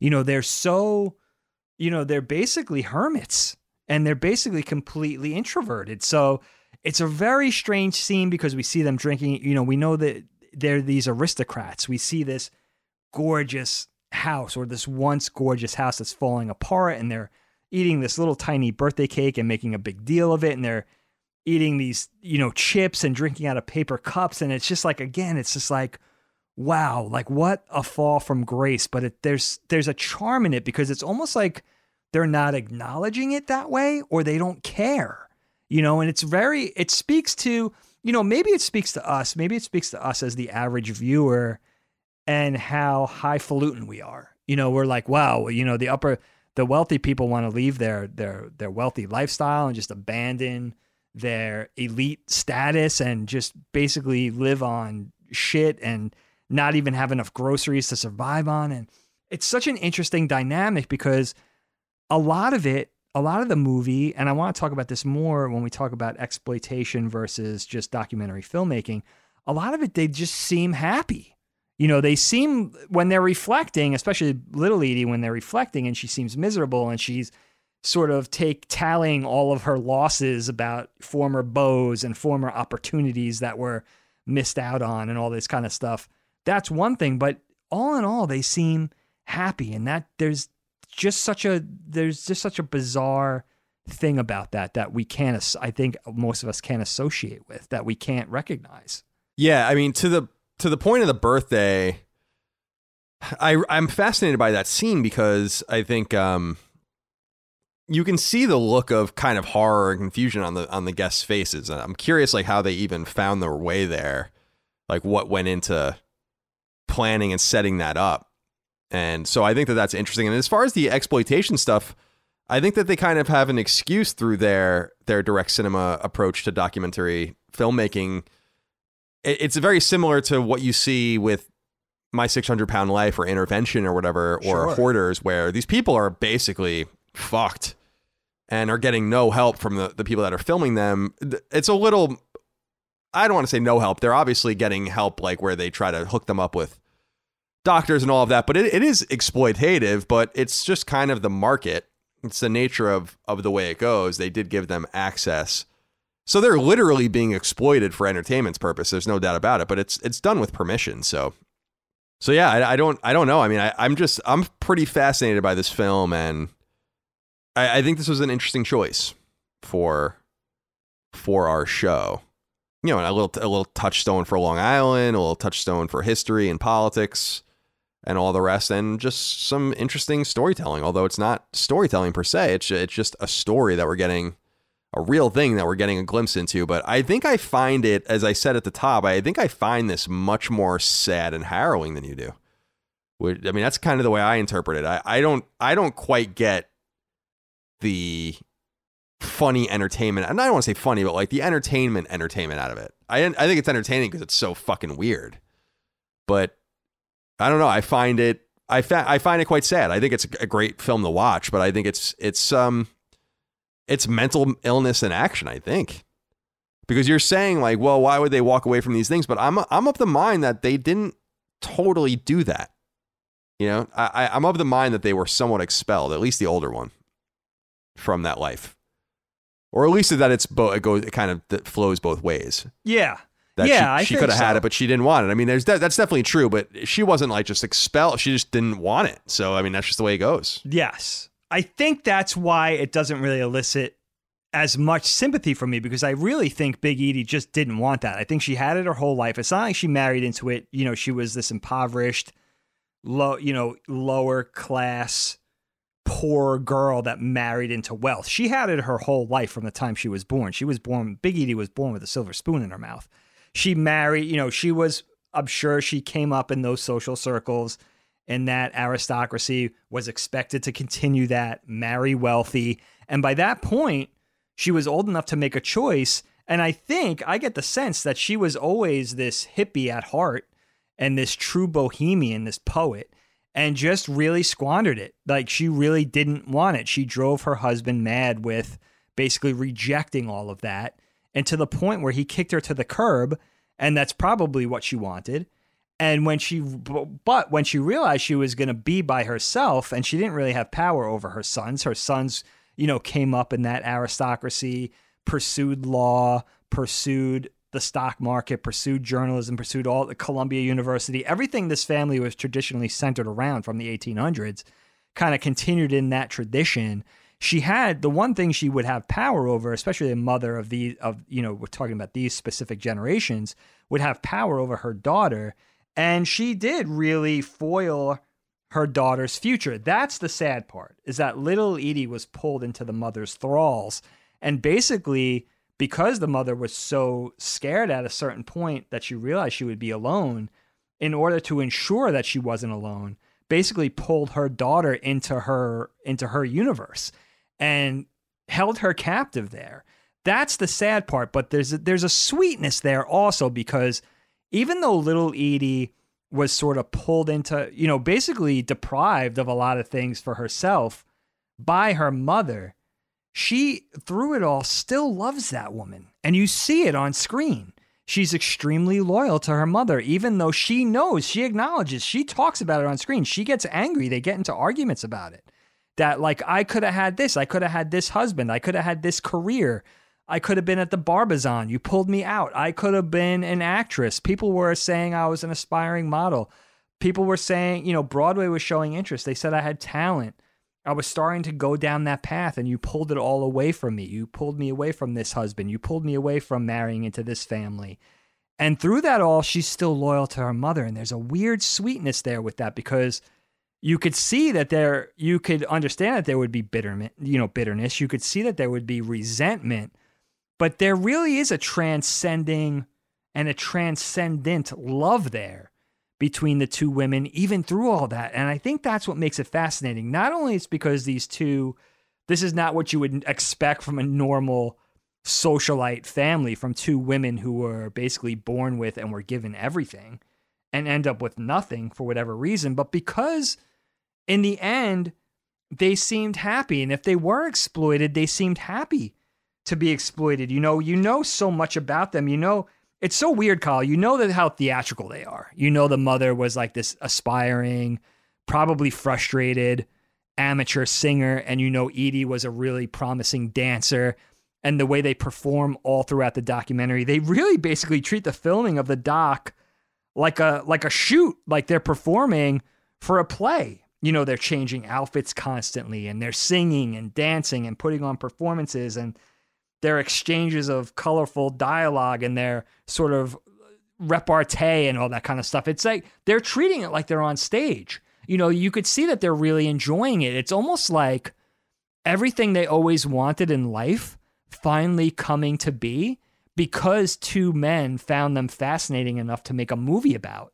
And they're it's not they're not getting it in the traditional way. They're not stars of the silver screen in some fictional Hollywood performance. They're not modeling. They're not singing on, you know, at the stage of uh, Radio City, but in the end they're kind of getting what it seems like they both always wanted and that's pretty interesting how much they sort of revel in that in the end. And I think there's a there's a lot of real life stuff going on there. There is a lot of melancholy things Little Edie's situation does elicit my sympathy because you don't want to see anybody dragged down by anybody else and deprived of what they really want in life, even if it was their own mother, or especially if it was their own mother.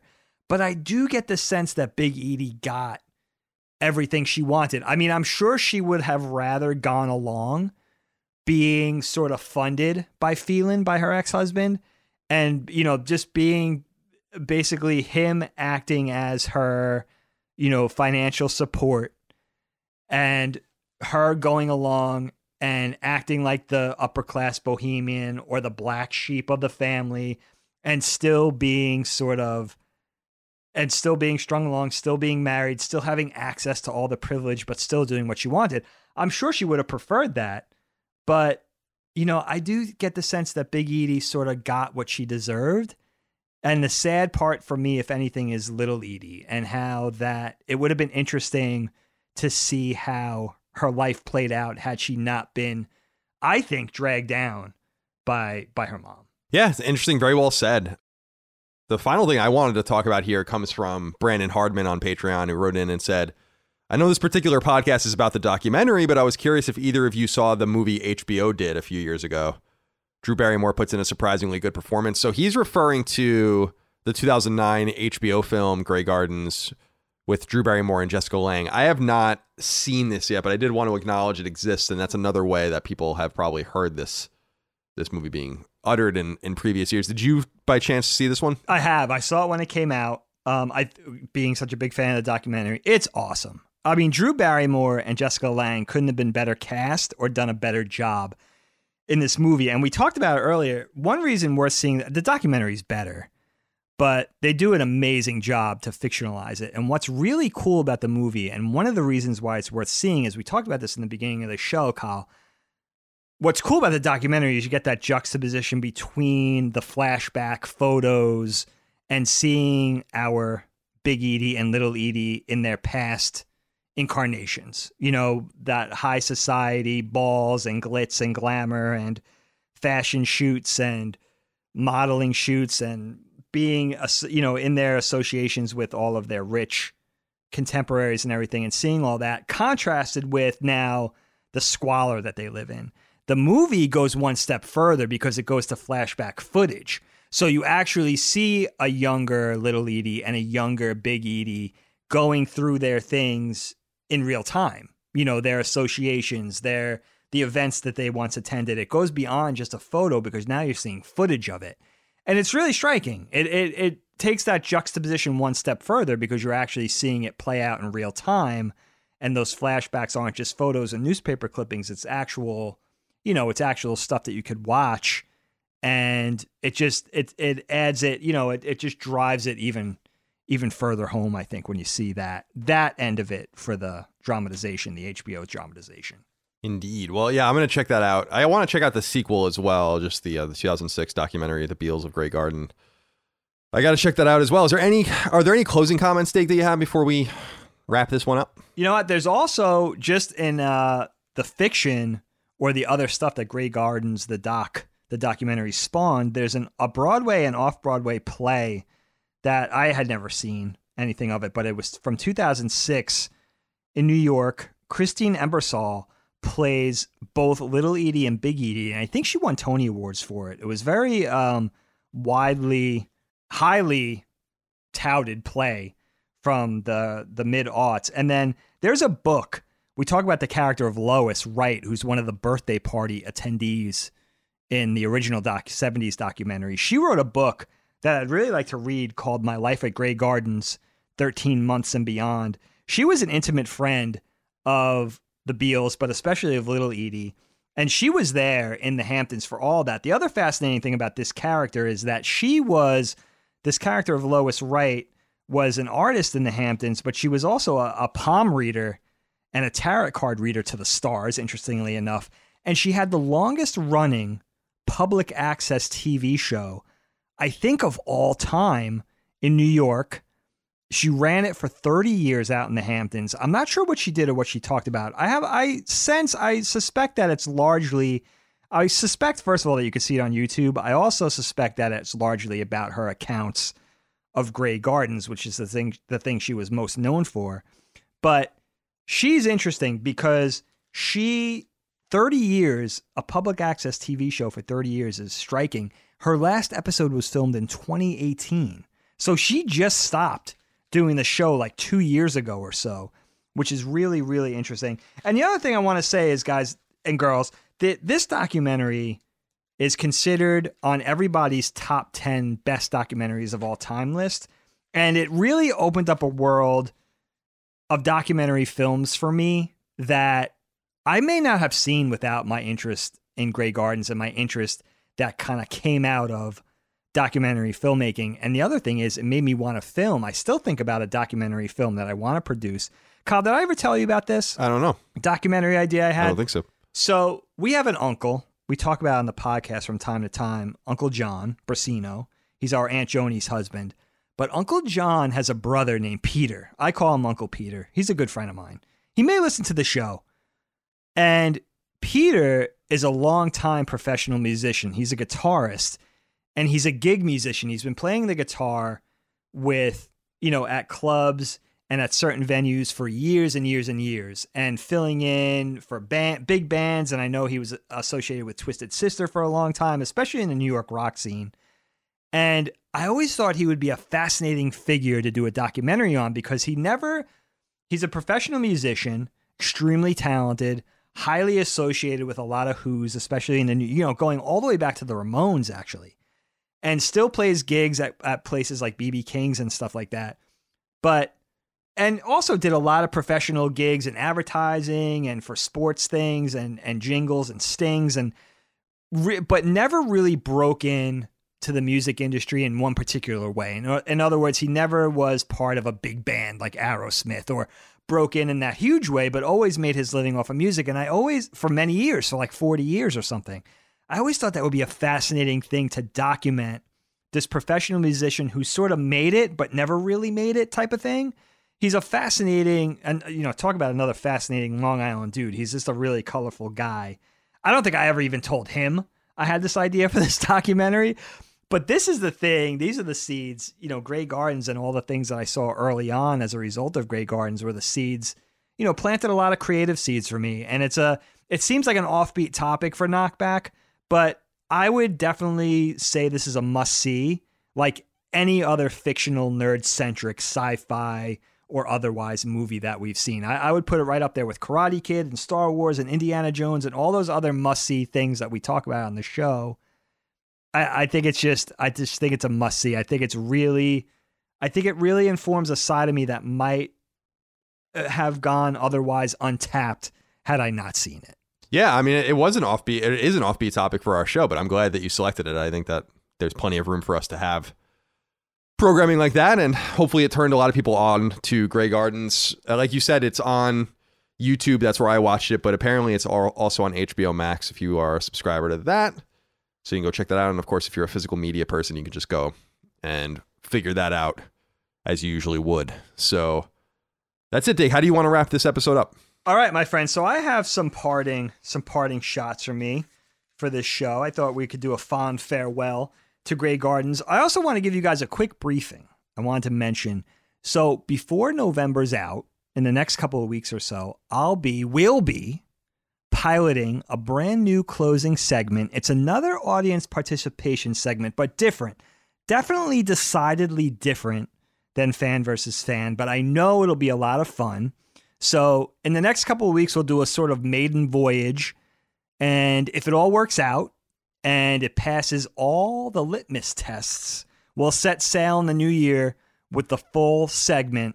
So, something to look forward to, but we'll be sort of running our, our initial run of the segment in the next couple weeks. I think it'll be really fun. Colin and I had mentioned we're going to probably steer away from doing too much. We'll have an opening conversation. We'll just have some fun banter, something to open the show with, and just a little bit of a warm up for Colin and I to get our voices ready to do our topic. But we'll basically be abandoning the opening segment, at least for a little while. We'll, we'll go out with a closing segment, something that could be a little fun to go out on each show, each week. So just to remind you guys, that's going to happen. But Kyle, I just have a, a, a, a fond farewell, sort of a few uh, tidbits and questions about Grey Gardens and documentaries in general. So Kyle, I wanted to ask you, if you had to make a documentary, you got the opportunity to make a documentary film, what would be a great topic for a documentary?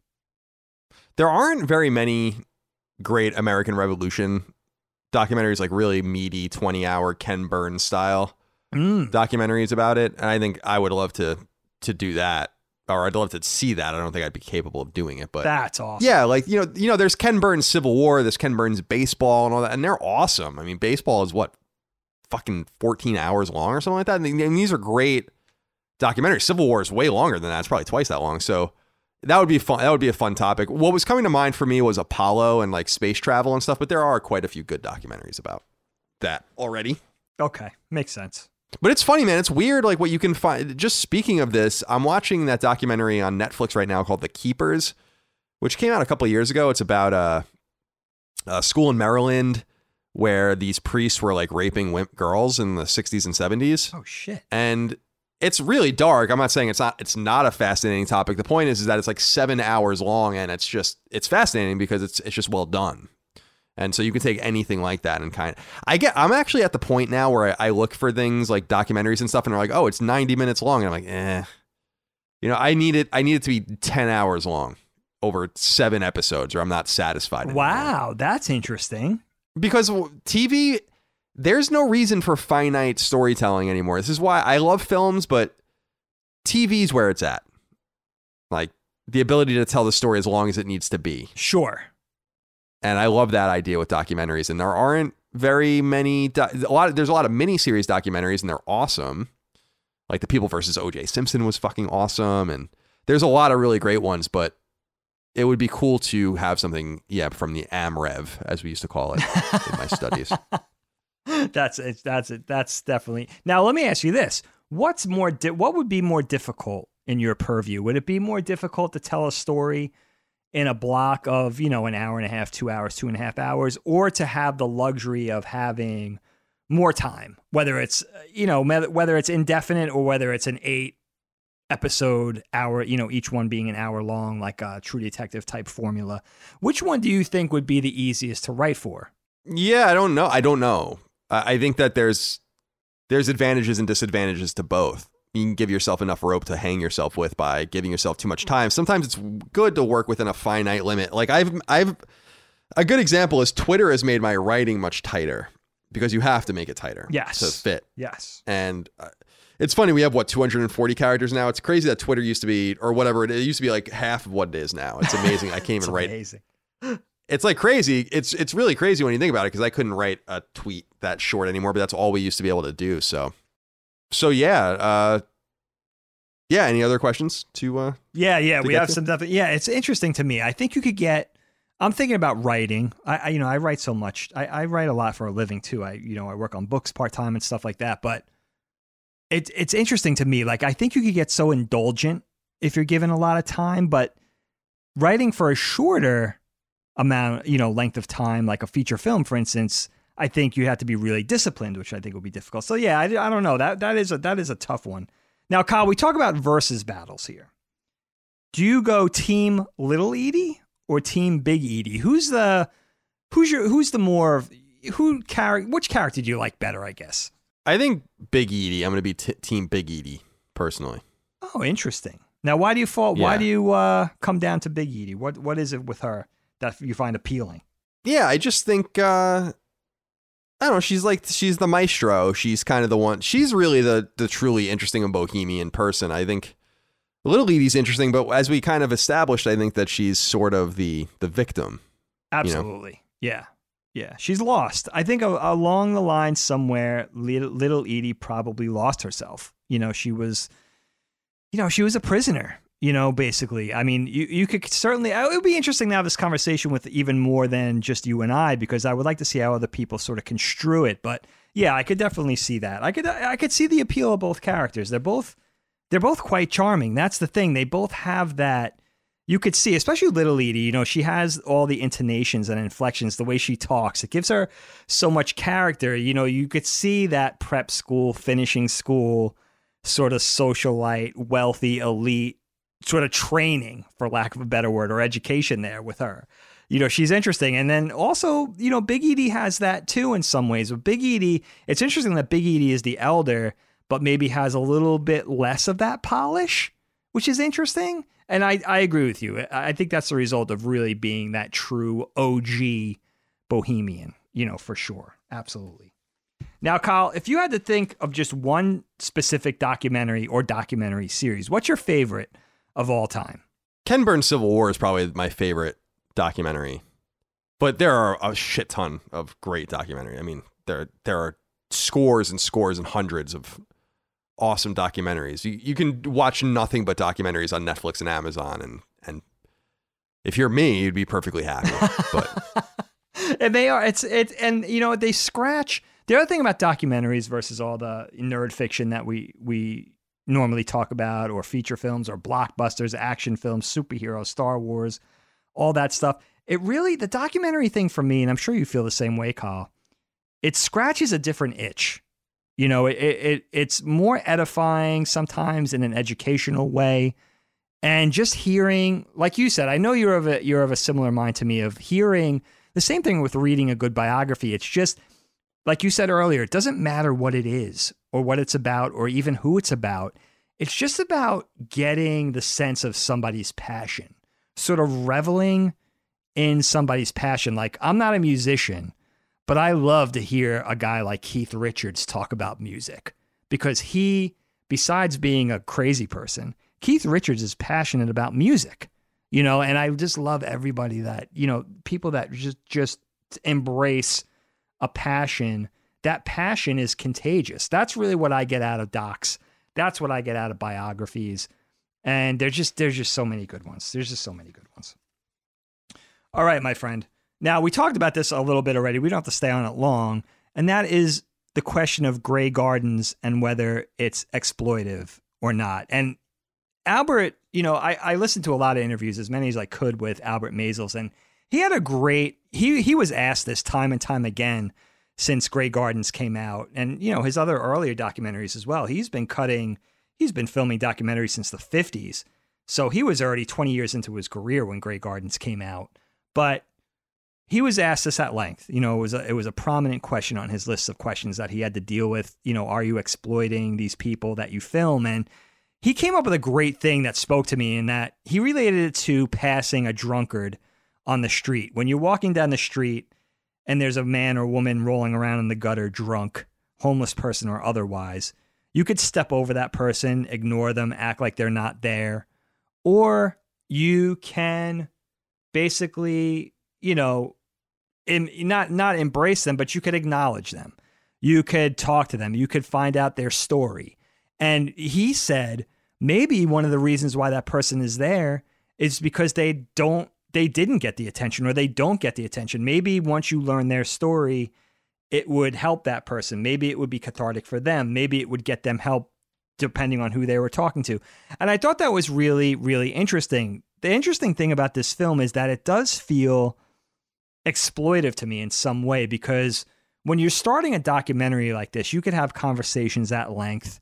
You could plan it. You could plan it with your subject, so on and so forth, right? But once that camera starts filming, that's when the documentary starts. That's when the realness takes place. There's really no telling what's going to happen once the filming, once the shooting starts rolling, once those cameras get rolling. And you never know how it's going to go. And you never know how the subject is going to react. You never know what's going to take place. You never know what they're going to be comfortable with. So it has to be, to me, in a sense, it's kind of lying to say it's not exploitive from the start, because at least from the start, it's going to be exploitive.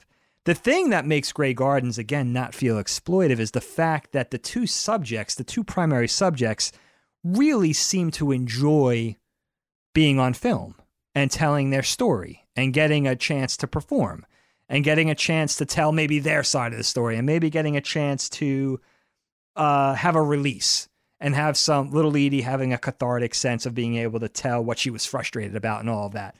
But just the fact that they embraced it doesn't mean it isn't exploitive, if that, if that makes sense. How do you feel about that, Kyle? Yeah, it's like I said earlier. I think that it's inherently exploitative, but but that's just the nature of this t- style of documentary. Like everyone is in on it, so it's it's literally exploitative, but it's that's the way it goes. I mean, it's not like they're it's not like a voyeuristic or anything like that. Sure, no, no, everyone's no. everyone's in on it, and that's that's it. Yeah, yeah. The Maysles seem pretty. Actually, that's something I noticed in my my latest watching. They seem pretty intent on not being sort of yeah, it's not being voyeuristic. They shoot. They try to shoot from the waist up. They're not doing any fishy sort of angles to show anything they shouldn't be showing especially when little Edie's dressed in more revealing clothing. There's a de- there's definitely a classy approach to the filmmaking, and I I, I I don't think that they want to exploit their subjects. I think their level of filmmaking is above that. But I'm just talking about documentary filmmaking in general. I think there is, you know, certain, it deals with exploiting a subject.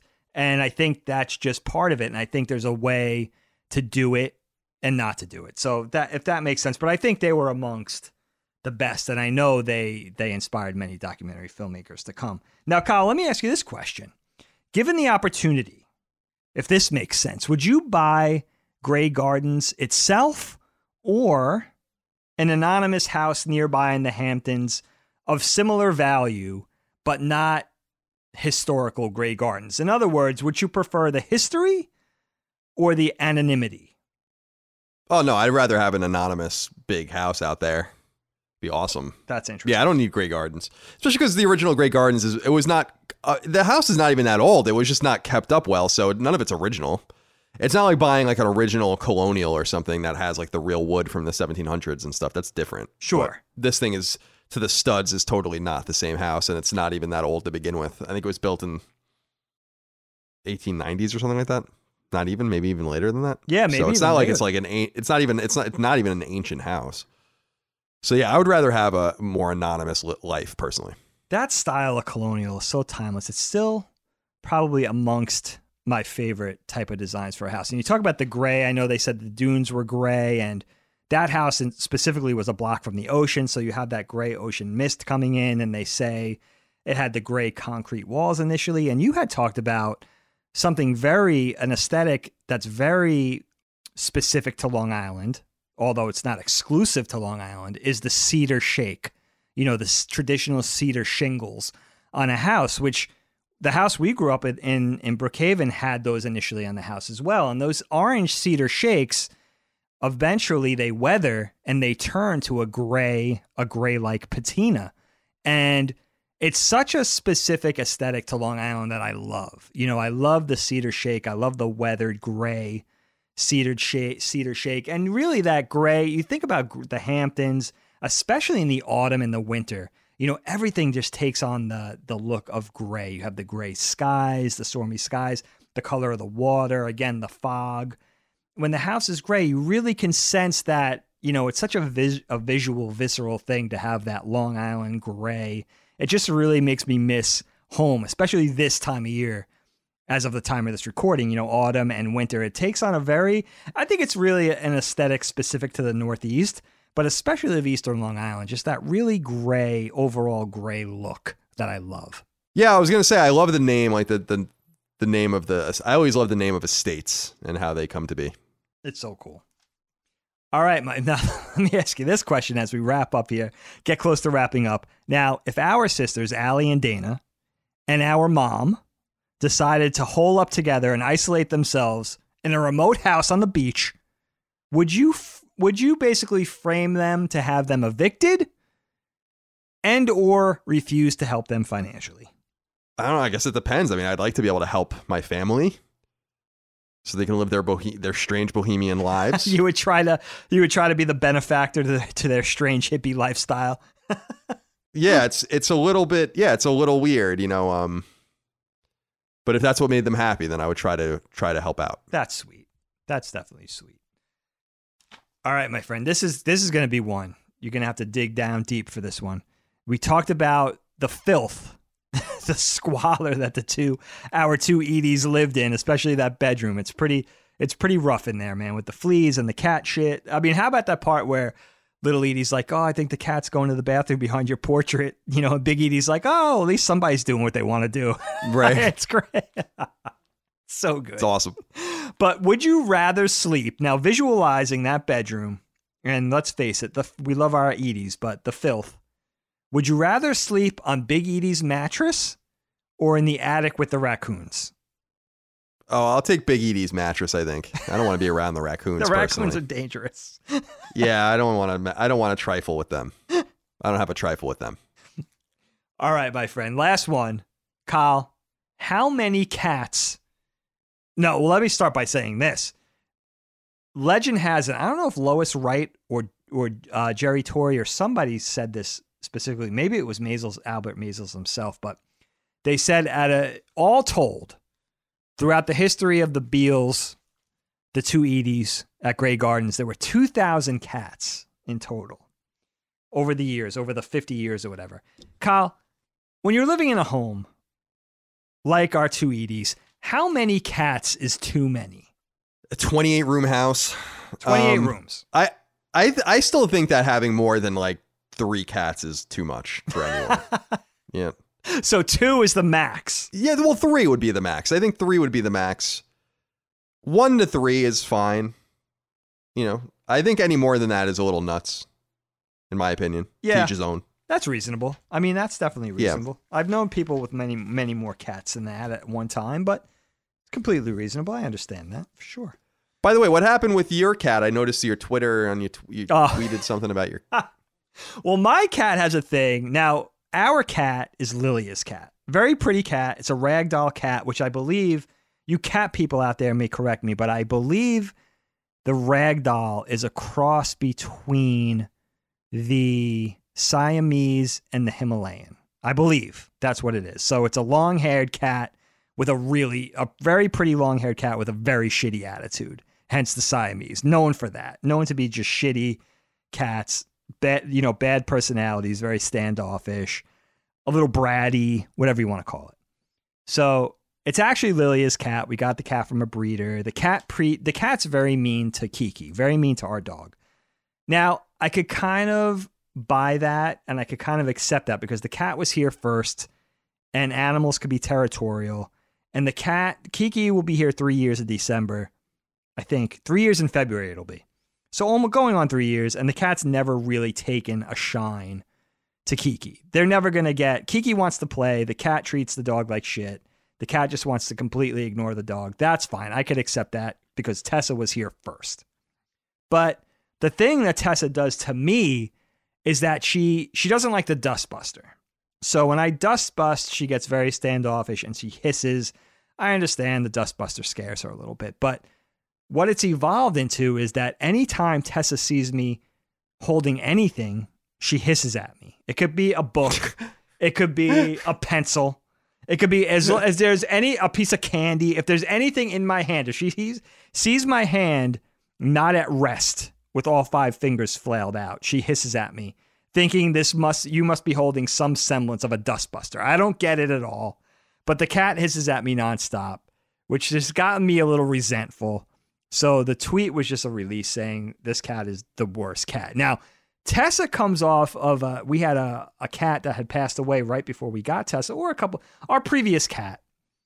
Her name was Cece, and she was a sweetheart, and she was my shadow. And she really loved me. She would sit on my lap for the entire ball game. She was a snuggler. She was a love. She never bothered anybody. She, I never heard her hiss. She was the complete antithesis, or Tessa is the complete antithesis of Cece. So I just had the Twitter thing was a release. Also, I know Lilia is not going to look at Twitter. So I was able to do that without getting in trouble. I couldn't put that on Instagram, for instance, because Lilia might see it then. Um, she's probably listening at the door, so she probably knows that I said it now. But the, yeah, so that's uh, that's my cat thing. But one, I always we had two cats previously. They were a brother and a sister. I found the brother. Cece was great. Her brother was a pain in the ass, and so now two cats seems like a bridge too far to me. One cat and one dog seems fine. We just got a hamster. Lilia just got a hamster, so now we have another Oh, pet in the equation. Graydon has What's a couple the of fish. hamster? What's what's the hamster's name? The hamster's name is it's three names in one. It's it's Bert, Draco, after Draco Malfoy, of course. Bert Draco something. I don't think she named it Bert Draco Malfoy. Lilia always has three names for something because she can't she can't boil it down to one name, so she has to think of all three of her best ideas and just merge it into one. So now we have the hamster. The hamster's actually quite cute. I have to say, he's a, he's a cute little guy. Makes a lot of noise at night with the wheel, though. You know, running on. oh, the I wheel. bet he's staying. He's exercising and doing all those things. You know, they, the cardio is important in the hamster world. It's very. I, I was surprised though about the the Tessa thing. I mean, I know that that she's standoffish, but I have a pretty good relationship with that cat. I think so. Or She's have nice to you? Had a good relationship. Yeah, I always I pet her and you know, yeah. You're not so. the dust, but you don't have you don't control the dustbuster in the house. I think, and it's just me. She doesn't have any. She doesn't like the dog. She doesn't like me because of the dustbuster. But everybody else in the house, she's totally fine with. You know, Yeah, But- that's all right. yeah, it's all right. You, listen, not everybody could love me. I mean, it, I'll settle for ninety nine point nine percent. It's fu- totally Sure, that's pretty good. Well, is that everything? Yeah, that's it. That's the last. All right, perfect. Well, that's it then for our episode about Grey Gardens. Again, go check it out on YouTube, HBO Max, etc. You have so, those options. Thank you so much for supporting us on Patreon, patreon.com slash Colin's Last Stand for early ad-free access to our show, the ability to submit your questions, comments, concerns, thoughts, and ideas, topic ideas, etc. We couldn't do it without you. We thank you very much. And we'll see you next time for more Knockback. Until then, goodbye. We can't go out without a dad joke. Are you crazy? Oh, wait, sorry. Oh, wait. Oh, yeah. Oh, sorry. No, never mind. Yeah, dad joke. I got two. Go. Kyle, I got two. This is a treat. Oh, I'm sorry. Yeah. Why didn't you interrupt me there? And could interrupt me a Oh, little what's bit. it? What's it? difference? Listen, this is uh, this is how we do it. This is natural. It's a, it's the the natural cadence of the show. Kyle, did you hear about the chameleon who couldn't change color? No. He had a reptile dysfunction. That's a good one. I like that one. All right, That's now tell one. me if you've heard this one before, Kyle. I tell dad jokes, but I don't have any kids. I'm a faux pas. Uh, good. Those are pretty. Those are pretty good ones. Not bad. those are pretty good ones. Yeah, not bad at all. Not bad at all. Very well done. Thank you, my All right, friend. Dig. Well, thank you for your time. I appreciate you as always. Thank you. It was fun. and uh, and thank you all out there. I already say goodbye to you, so I'll just say it all again. And uh, well, I won't say it all again. Actually, I lied. goodbye. Goodbye.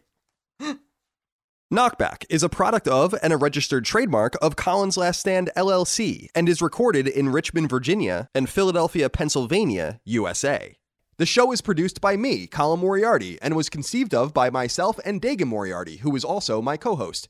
You can find me on Twitter at No Taxation and on Instagram at CLS Moriarty. Dagan is on Twitter at Dagan1973 and on Instagram at Dagan Likes to Draw.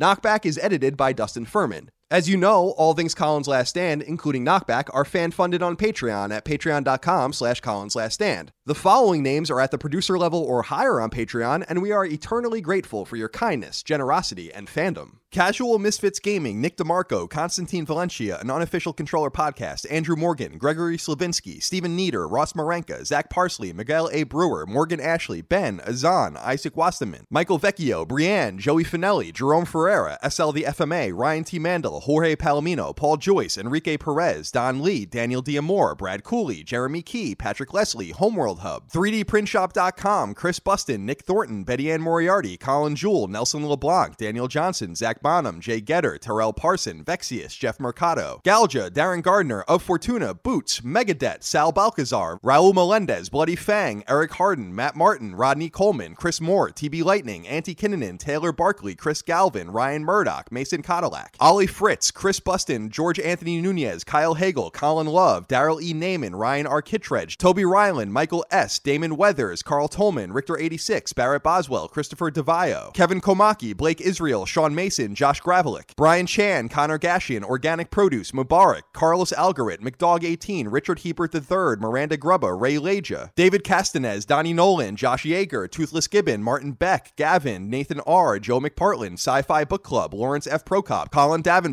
Eric Finkenbeiner, Lou and Ray Loper, Dylan Burns, John Scholz, David Chestnut, Yusuf, Anton K, Alan Trembley, Tyler Bello, Tony Zaniga, Sean Battershaw, Robbie Hensley, Alex Cabrera, Lennon Brixey, Corey Wyatt, James Kinslow III, Hugo's Desk, Peter Reynolds, William O'Carroll, JSC0828, Jesper Jansen, Phil Crone, Throw 7, Mike Wayne, Adam Nix, Josh McKinney, Jesse Owens, Michael Gates, Alex Gates, Sean Chandler, Petro Rose, Gio Corsi, Greg Lotta, Gerald Pennington, Justin Wagaman, Chad Lewis, Todd Paxton, Joshua Smallwood, Shane Rayum, Spencer Brand, John Cordero, Greg Julius, Mark Boggio, Keith A. Lewis, Marius Peterson, Tyler Harris, Matthew Purdue, Toby Shootman, Patrick Carper, Mad Mock Media, and Jonathan Rice.